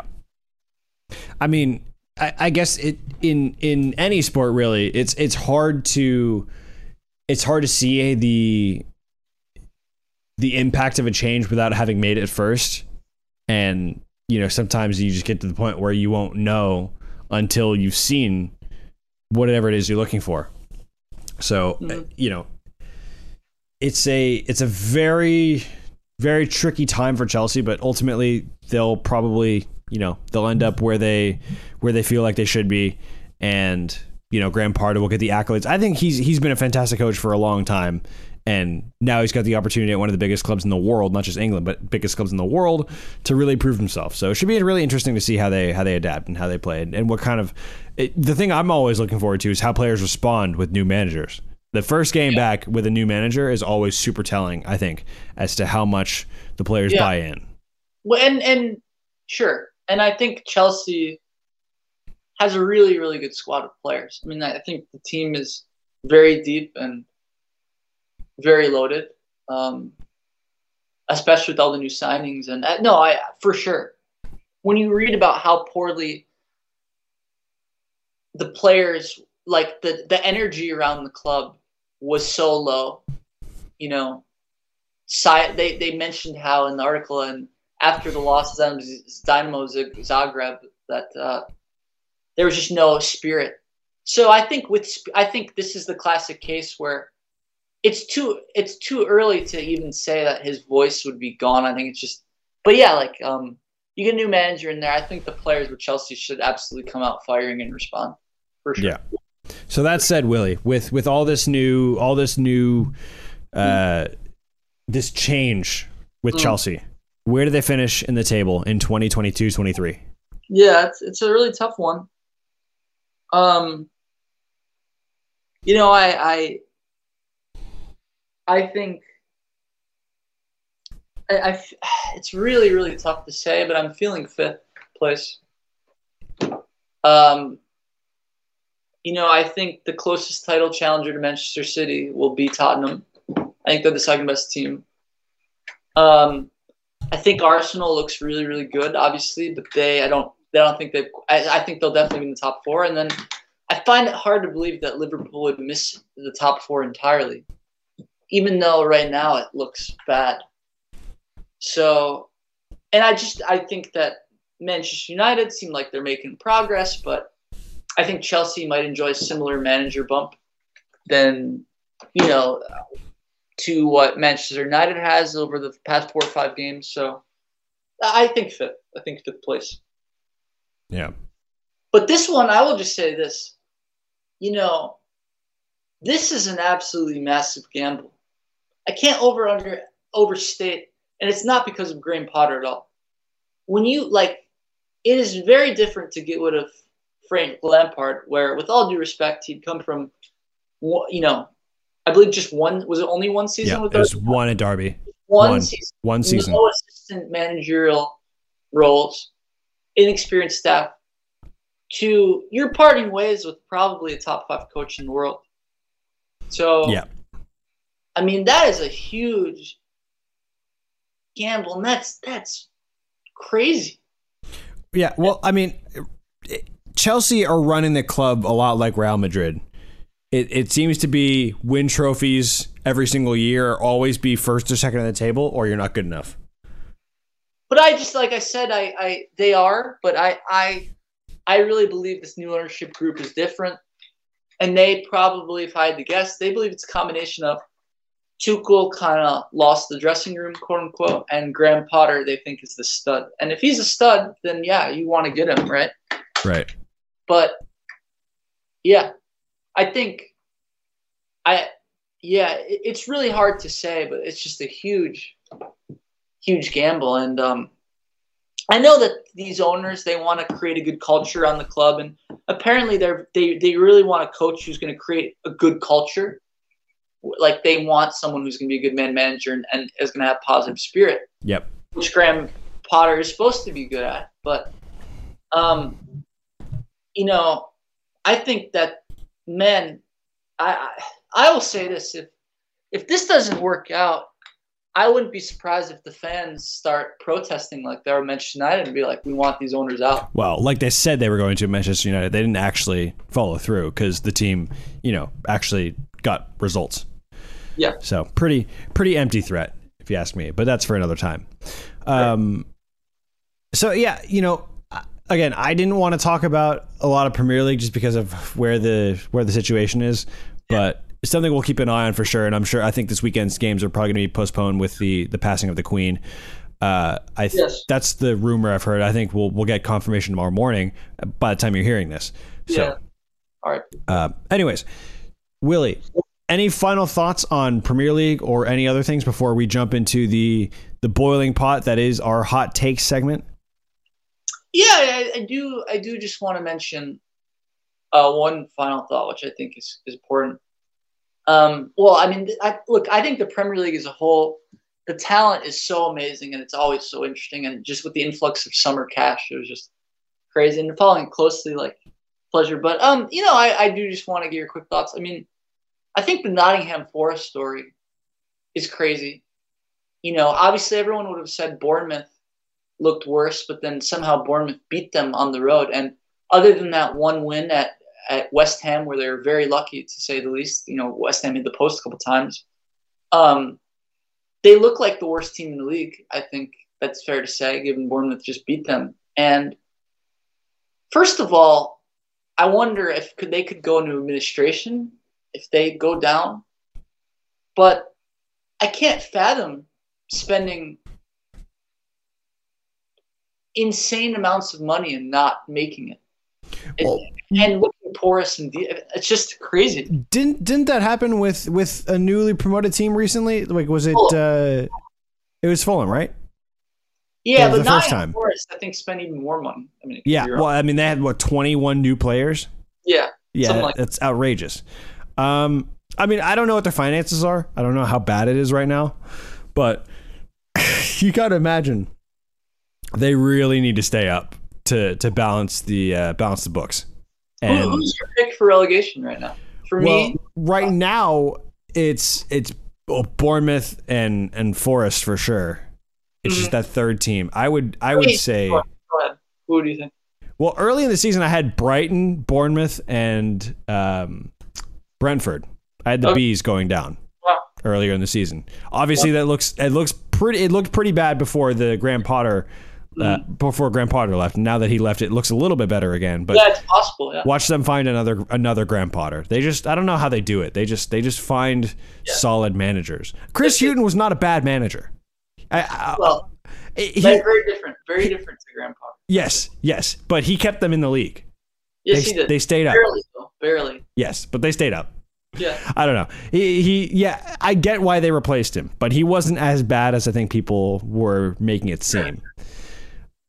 Graham Potter's a great manager, though. I think he'll he'll do he'll do well, but the pressure is going to be, can he win a trophy, one trophy at least within his first eighteen months at the club? If he does that, then he buys himself another six months.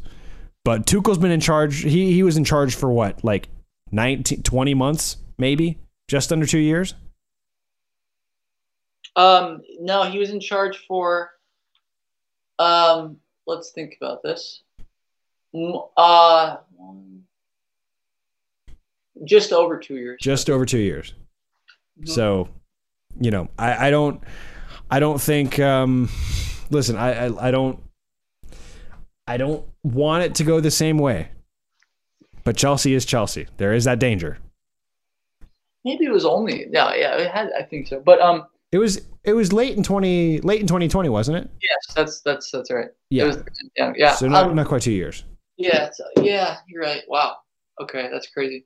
Um, well, Collins, I think for, I like I said, I, I really think if this new ownership's different, it's going to come down to the foundation he's building, and given the tactical master he is, I think people talk about how the Brighton and the Chelsea systems are very similar. The way Brighton plays and kind of the three-four-three, you know. Um, so Chelsea. I, I think he just needs to see. We need to see rejuvenation of life, and he, some and and some some good play. I, I don't think he needs to win a trophy at that.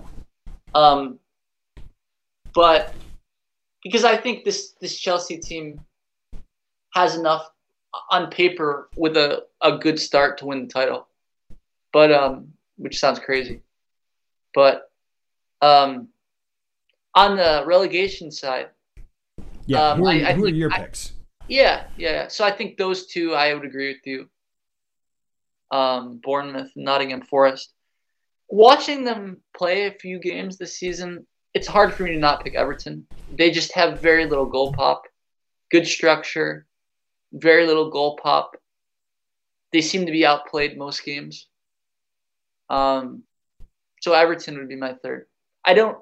The the only other team which I I mean I think it could be a really interesting relegation race. Um, Wolves are one, which I think is an interesting potential, and obviously you know Southampton's so streaky, but I would I would go with those three. Mm. Yep. Makes sense. Makes sense. hmm So yeah, Everton. But we got we got some some more some more action at some point in the not too distant future when the games resume. Probably not this weekend. Probably next weekend. Yep. But Willie, it's that time. You know Yeah. it. You love it. You listening at home, wherever you are, you listening. You know what time it is. It's time for our hot take segment. I I only have one hot take, and it's it's barely it's barely one, so I'll just go ahead and fire it off. Uh, The Dodgers in the 2020s are going to be bet it the same or comparable, if not better, than the 20s Yankees. As in, we will be talking about this team as baseball royalty for Wow. forever. Wow. You mean wait this team specific team or this like run they're on? This run they're on doesn't matter who the people are. I mean, Trea Turner could leave in free agency, um, but it doesn't matter who's wearing the Dodger uniform. But right now, the way the Dodgers are, they're going to be a very, very good team for a very, very, very long time. And if if 2030 rolls around and it's just the one World Series in 2020, it'll be categorized an absolute failure. Hmm. I, I think because the Wow. I, I've talked about this with friends who don't follow baseball as much, but let me I'll, I'll I'll put it in a way that that makes as much sense as possible, at least from my perspective.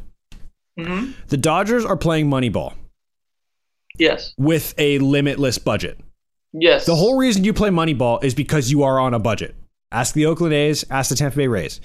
The Red Sox played Moneyball without a budget, and they've won four World Series since 19, since uh, 2004. hmm They've won four World Series in 15 years, 15 seasons. Yeah. That's that's a lot, Willie. That's It a is. lot. And the Dodgers have even more money hmm than the Red Sox do. hmm So I'm saying 1920s New York Yankees, 2020s Los Angeles Dodgers. With only one World Series though. Well, uh, this is this is predicated on them winning many, many more World Series, Mm, okay. and I think they will, personally. Wow. That's a very strong. Um, wow, that's a very strong take on. I don't think it's that hot of a take because look at how good they are. And they, they it, it it never has felt like Wow. they have in the in the Dave Roberts era, they've only gotten better. They have not regressed. Not one season is worse than the one before it in any way. I mean, obviously, they've only won one World Series in that time. There was one year they, they, they finished second division.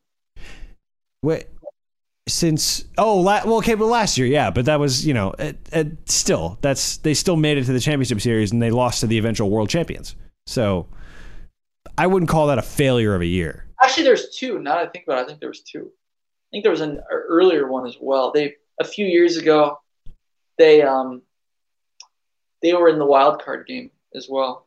But um Well, e- either way, either way, it may not be divisions. it- It's playoff appearances. It's World Series berths. It's World Series wins from now until the end of the 2020s.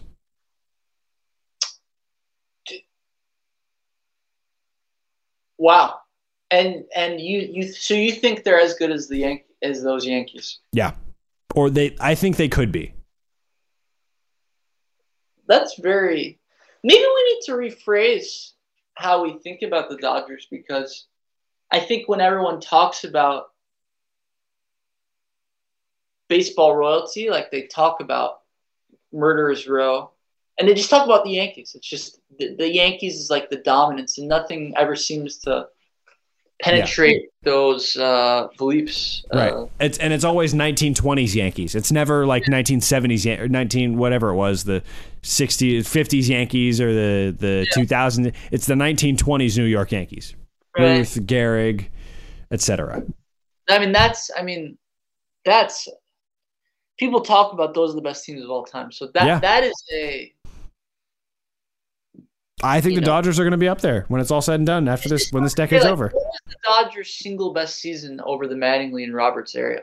Era like it was, probably it was last season, in the regular season. Regular season it was last year, yeah. So it's tough to. I'd say probably I- I- 2017. Guess if we had to look, okay, 2017. Yeah, I'd say that that team is probably probably the best. Yeah, that was a incredible team as well. Yeah, wow, that's a very hot take. Because man, I mean, I have to go look back at the stats, but the names on those 1920s teams in the Yankees, like my gosh, you know, wow, that is a very one of your bolder takes in my opinion. You might not think so, but I think it's an extremely bold take. Fair enough. Uh, I want to do this before before you give your take or multiple takes. Right, Let's look at the Yankees starters. Pat Collins, Lou Gehrig, Tony Lazzeri, Joe Dugan, Mark Koenig, Earl Combs, Babe Ruth, Bob Meusel. So Wow. it's really just Ruth and Gehrig that stand out. But uh, I mean, these guys, uh, Gehrig had, had 47 homers, 174, 175 RBIs in 155 games. Ruth had 60 homers, 164 RBIs in 151 games. Uh, hit 356. It, you know, it's just video game numbers. no video game numbers. Yeah, So yeah. Well- swept the Pirates in the World Series, and you know, it's an interesting. We have to go back and take a look because I, I have to know which stars were on which team. Which, but but yeah, I mean that is an extremely bold take on. that's my uh, that's my tape, my take, I'm sticking you to were it. just talking about Babe Ruth, Yeah, so yeah. not diminish that for a second. No one on the Dodgers comes close to Babe Ruth. Sorry, MVP Freddie Freeman and Mookie Betts. Well, Joey Gallo. Yeah, I'm kidding. yeah. I'm kidding. I'm kidding. Pretty I'm kidding. yeah, he's he's playing. He's hitting home runs like it'll be the Show. Yeah, That's- he's. I mean, is he? I, I, you know, obviously living in Southern California, I don't have access to Dodgers games because I don't have cable. But is Hmm. he still? uh Is he still striking out like all the time? You know. but By the way, on look, a side note, the Dodgers now have an excellent broadcast. Excellent. excellent. yes, yes, they have a top tier broadcast. Because I think Also, they, I was gonna. got. Yeah, go ahead. Uh, sorry, before I forget, I was going to bring this up earlier. I didn't mean to cut you off. I was going to bring this up earlier. The Mets broadcast is wildly overrated. The the production value of the broadcast is very very good. They have good producers, they have good people working on the physical production If itself. it was so bad, then why would Ron Darling be on TBS's number one uh, analyst for their postseason. So is Jeff Francoeur. Sure. Jeff Francoeur's on there too. Yes, yes. And so they that, do, that doesn't do, that doesn't inherently mean you're a good broadcast. You're, Right. you have good broadcasters. Here's Oh. here's here's my beef with the Mets though as well. Gary Cohen ripped off Duane Kuiper and is not getting flack for it. His home run call is identical to Duane Kuiper. Hmm. Identical. He just gets high pitched and says it's out of here. That, there's nothing original with that. There's nothing good about that. And he's he's nauseating. He called out William Contreras for no reason, who then took Carlos Carrasco 450 to dead central. Like, yeah, that's why he's an all-star. Because he just took your guy 450 dead central. So shut up.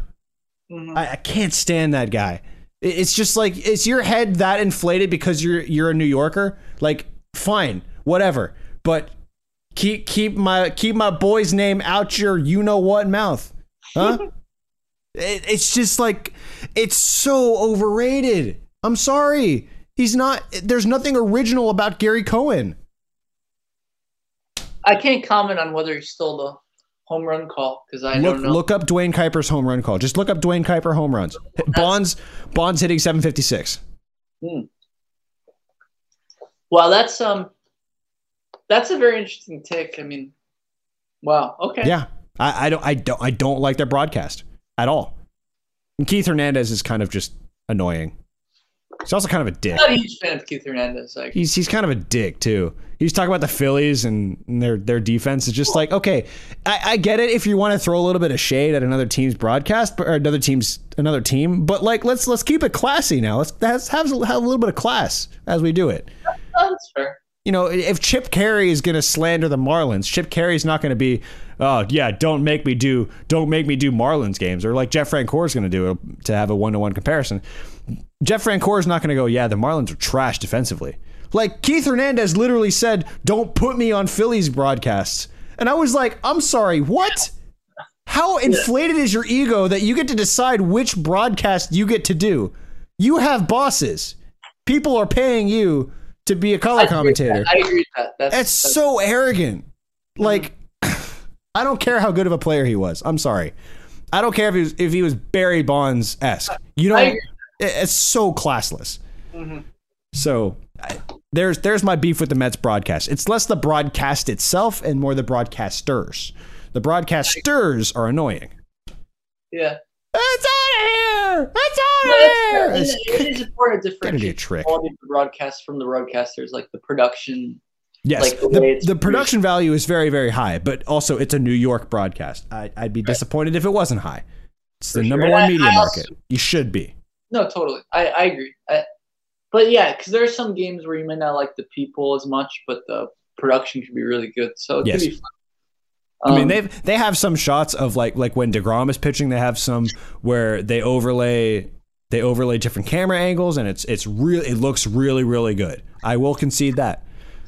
But man, if Gary Cohen is not annoying, and if Keith Hernandez isn't so is so arrogant. Also, by the way, Ron Darling, incredibly biased on national TV. You remember you remember Game Three, Dodger Stadium, Braves Dodgers. When Bellinger hit that home run, we we obviously were there live, so we didn't have, we didn't have to hear this. Thankfully, you know what Ron Darling said the minute Bellinger made contact, he was like, "Yes, yes." yeah, that's not good. That's It's not so trash. It's so bad, Willie. And I get so I so good animated about this because I'm like, the fact that he gets so many postseason games and so many national games should mean you're a good, unbiased national Well, I would just analyst. say you pay more attention to the bias than I do, but I just think Ron Darling's excellent at analyzing like the strategy, like and everything, and pointing and like making detailed, um, like pointing out things about how a player's been performing and stuff like that. Yeah. Well, all I'm saying is is Jeff Francoeur didn't say hell yeah when the Braves won the won the That's a pennant. look. If that's true, that's It's no. Watch the clip. It's a horrible look. It's a horrible look. Yeah. and and and it's it's not even that that one th- i mean i highlight that one thing just because it was it was a you know huge moment But look at the giant, the big course of work in that series where Yeah. Ron Darling is like s- openly celebrating every positive Dodgers thing that happened in the series. Uh-huh. So it look, people praise the Mets broadcast, fine. Praise the broadcast. Praise the people in the truck, the crew, the people who are actually calling the shots, not the talking heads. Don't praise the talking heads, please. I'm Mhm. sorry. Like they're professionals. They do this for a living. I don't. They're Mhm. better than I am. But Mhm. all I know is Gary Cohen's ripping off Duane Kuiper and not getting flack for it. Duane Kuiper's much better and much more established. Well, Okay. That's uh interesting. I have to to look into that. I didn't Let me know that. let me give you let me give you a, a, another little tidbit, and then I'll, I'll I'll stop hogging the spotlight and give you No, no, your no, space for hot takes. Keep going, please. Duane Kuiper is the Duane Kuiper and Mike Krukow are the voices of MVP baseball 2005. Willie, Mm. the best baseball game ever made, arguably the best sports game remember ever made. 2004. I don't remember. MVP baseball 2005. Play-by-play commentary: Duane Kuiper, Mike Krukow. You like that better? Kruk, yeah, Wow. Kruk and Kuip. They're the guys. They're they're the guys Why'd you like MVP baseball so much? because it's just objectively a great game. Okay. Wow. Just objectively. I remember um like I had it when I was a kid and then I remember you know they stopped making it I think and then I remember going to like um uh GameStop and they had like old used versions of of the old ones so then I, I bought it for a cheap price and I mean this is a while ago but Yeah.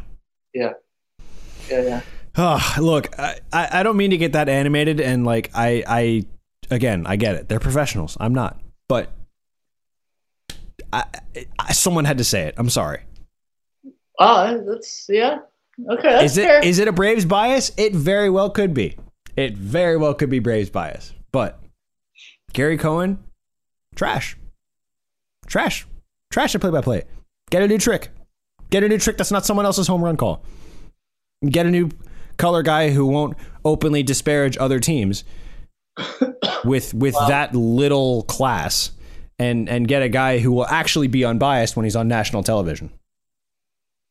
well that's that's uh Sorry, not sorry. All right, I'm done talking. Your turn. I think that's a strong word for you may not like him, but I, I think he's a decent broadcaster.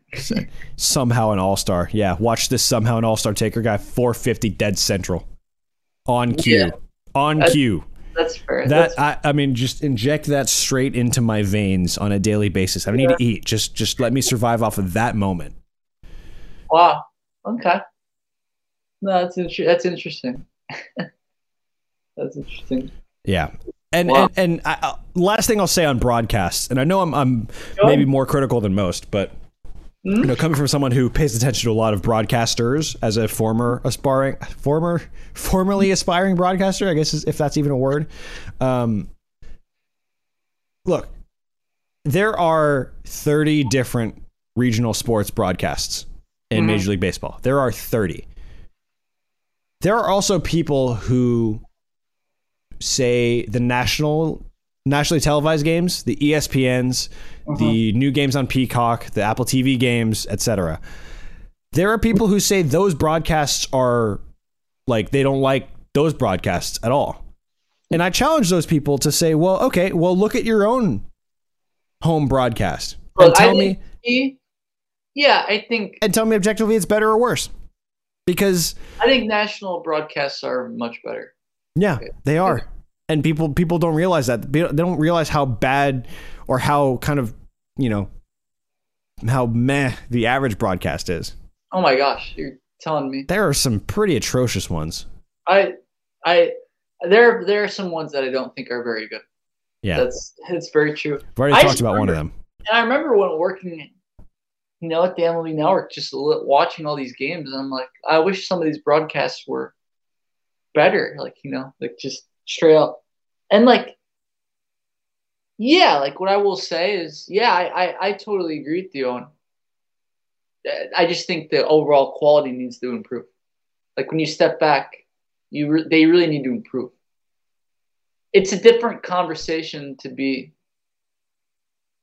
you know, yes, like I guess you could say, well, all that matters is that the local fans like them, but uh, ultimately, I think um, I agree with you.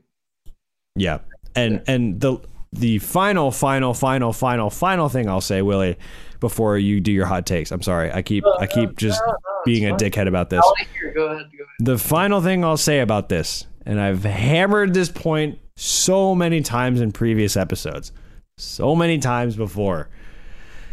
We need to improve the quality of RSN broadcasts and the accessibility of RSN broadcasts for people in the same market who don't have cable.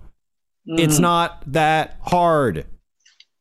If you want to grow the game, streaming, and there's an audience, get rid of blackouts. Get rid of blackouts. Mm-hmm. I'm sorry. RSNs are not going to survive. Mm-hmm. And everyone knows it. Every person in a media broadcast industry or uh, role, company, etc. Everyone mm-hmm. knows it. It's just a question of when. And I get it. There's yeah. complex legal agreements. There's financial obligations. I get it. I get it. I'm not. I don't. I'm not privy to how the, how it works. But as a fan, totally. the number of times I've looked at that pop up that says this game is blacked out in your area and wanted to scream is through the roof. Because what happens when the Dodgers, the first place Dodgers, the record setting Dodgers, play against Shohei Ohtani and Mike Trout? Mm-hmm. I can't watch the game at home, even if I have some over the some uh, some digital cable provider like YouTube TV or Hulu with like you know I, I can't. So that's that's got to change. It's got to change. It's it's really really really got to change. I mean, and and there's there's a great example too. For LA, look, LA, it's whatever. But in Iowa, there are in in where the where the Field of Dreams game is every year. There mm. are six different teams that are blacked out in Iowa. Six teams. Really? Are blacked out. Six. So if you want to watch baseball, if you want to watch any one of those six teams, what you better six, have cable. What six teams? Uh, I think it's sh- both Chicago teams. I want to say Detroit, Cincinnati, Cleveland. Wow. I'm trying. What what other team? Milwaukee, maybe. Because they're so close still. Yeah, because they're all because it's kind of. I mean, that's that would be my best guess but accessibility is a big problem in baseball, and I, I Six it is teams are blacked out. That's crazy. Yeah, I mean that's a lot of baseball. Wow. So you, in other words, yeah, you can't watch them on national TV. You're gonna yeah, have you gotta have you gotta have cable. You know, and cable is expensive. Very I expensive. I don't think people realize how expensive cable is, and to have. I feel like, by the way, what the NBA does, where like they actually sell games on an individual um, basis, no matter where you are. Really? I believe. But yes, I, I agree with you. Ultimately, this and the NBA, uh, to be fair though, is still um, predicated on. So I agree. Ultimately, this this problem with RSNs in general, where if you want to watch your local team, you have to have cable. It's it's really messed up. And it's super messed up. And given how regional some of these sports are, it's it's really terrible, just really really terrible because the team, the people that don't live there likely aren't going to care nearly as much. Mm-hmm. Whereas the teams that live there might watch every day. So yep. Totally so agree. I'm looking at a map right now. It looks like the teams that are blacked out, to the best of my knowledge, in that area, mm-hmm. are the Chicago teams, mm-hmm. Milwaukee, Minnesota, St. Louis, and I think there's one more Kansas City. Wow. From a geographic perspective, those look like the six teams that are blacked out in that area. That's crazy. I, I can't I can't imagine having to deal with that as a baseball fan. I mean, you know, I, I had the luxury of growing up in the South where, you know, you got to watch the Braves, the Braves, or the Braves. Go Braves. Um, but it's it's wild to me. It's just wild. That's that's that's terrible. On that's so terrible. It's so bad for the sport. Yeah. So bad for the sport. So, anyways, enough negativity. Give me your hot takes, Willie. Yeah, got a couple, but really the the only one I think is worth is we were talking before about. Um, I think for the listeners, we will do a whole podcast about the LIV Golf PJ Tour. I think you can spend hours talking about. it. There's a lot to pick through, and I, you know, have preface all my comments by saying I obviously don't support all the human rights abuses. I, um, it's really terrible. Um, that being said, um, most of the LIV golf stuff, um, my thoughts are negative. There are some positives, but most negative. But I, I guess the hot take of, of the day is I, um, I like, you know, and I don't even know if this is a hot take. Depends on what you think, but, um, you know,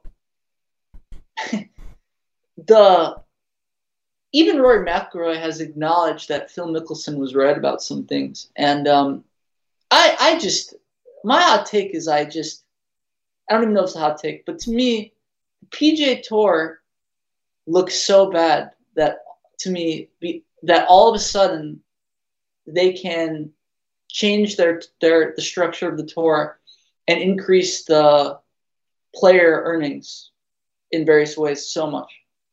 Like I understand maybe they're using some from the reserves, but to be honest, I really feel like PGA Tour, you know, kind of got their bluff called. I mean, I just the whole point of like where where the mo, you know, where did that uh where did that money come from? It's just like to me, hot take is that the PGA Tour just looks so bad that all of a sudden golfers leave and now they can just decide they want to pay players more. Like yeah. they, it seems very disingenuous to me. To be No. honest. Yeah, no, I, I, I agree, and, and I've actually heard this before, where the PGA Tour actually, r- relative to other nonprofits, does not give as much as they as much as you would think. They're not as charitable as you'd think. So Oh, they sure. have they have quite a bit of money. So it's just a question of of allocating it properly, and and keeping keeping their membership happy. and that and that and I will say that's uh right and that and how they should spend their money is one thing, but I I I can't help but think that I do feel bad for Phil Mickelson in that sense of you know he he like all of a sudden now the guys leave and now they pay their players more. It's like I find it hard to believe that the PGA Tour would increase purses to this level if it wasn't for him. I mean, okay, that's that's fair and all, but let me jump in with Phil specifically when it comes to money. Um, Phil is a Hall of Famer. Phil is a multiple major champion. Phil is one of the most established names in golf, if not sports, in America. Yeah. I don't feel an ounce of pity for him.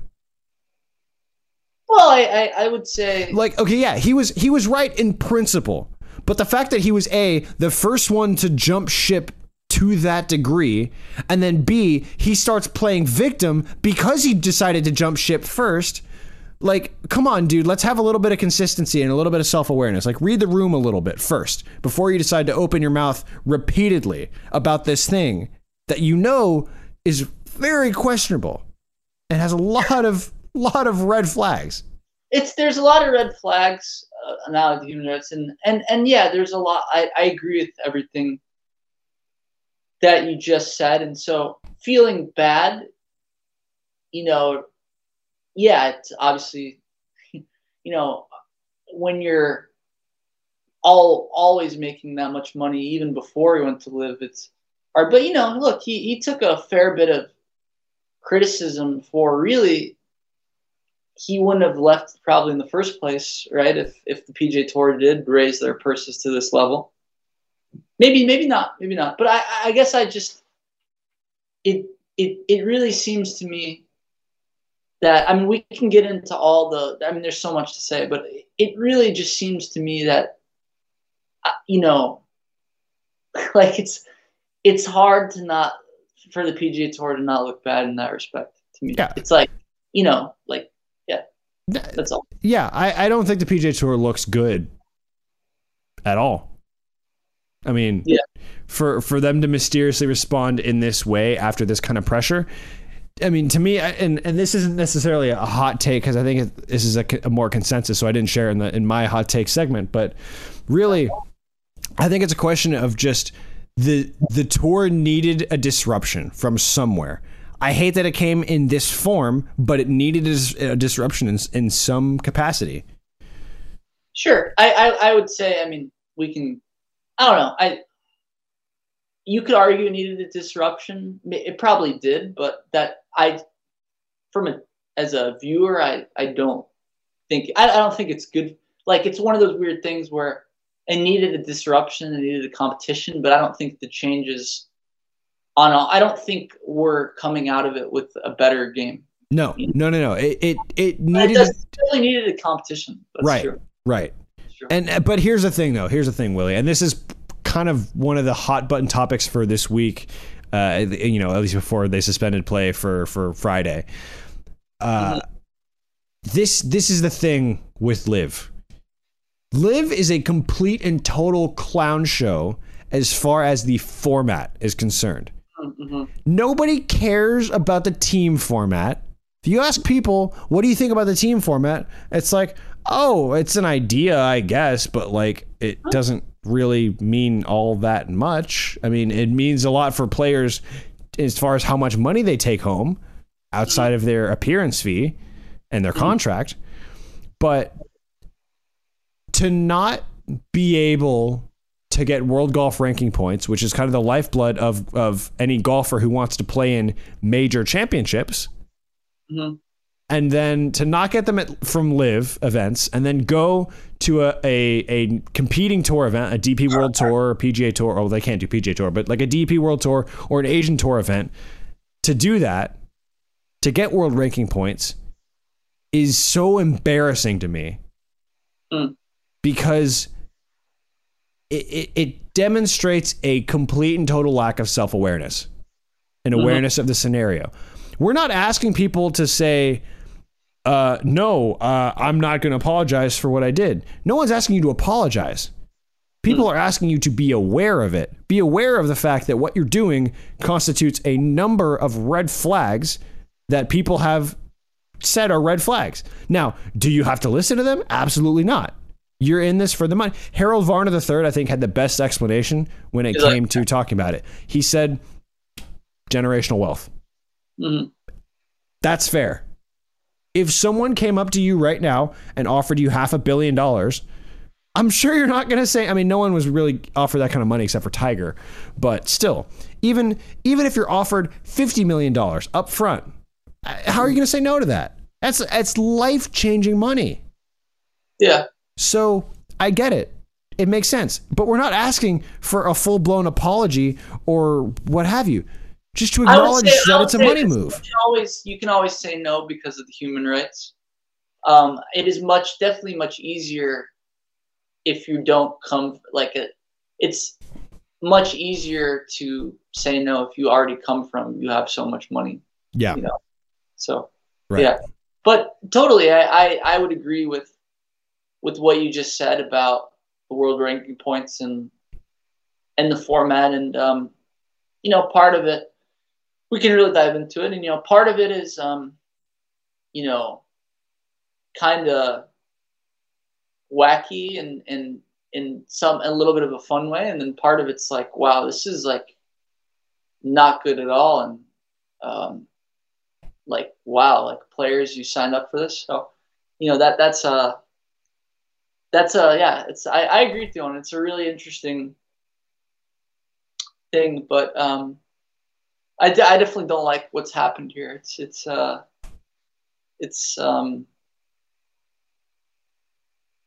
yeah and and, and uh, last thing i want to say before i move on to the last one but I, I i the one thing that's like immediately relevant for this specific one minute because there's so much to say is like you know i think the whole reading the room i i thing is so true and i just i i think a lot of people are upset and i think you know, a lot of people would be better off, you know, choosing their words kind of, particularly a lot of LIV golfers would be, you know, wise to read the room when they, given the way things are right now. So. Yeah. And, and like Willie said, folks, we are going to spend quite a bit of time diving into this because I think it is worth talking about from a societal standpoint, from a sports standpoint, from a golf standpoint. So yeah. we'll dive into that at some point in the not too distant future. But uh, yep.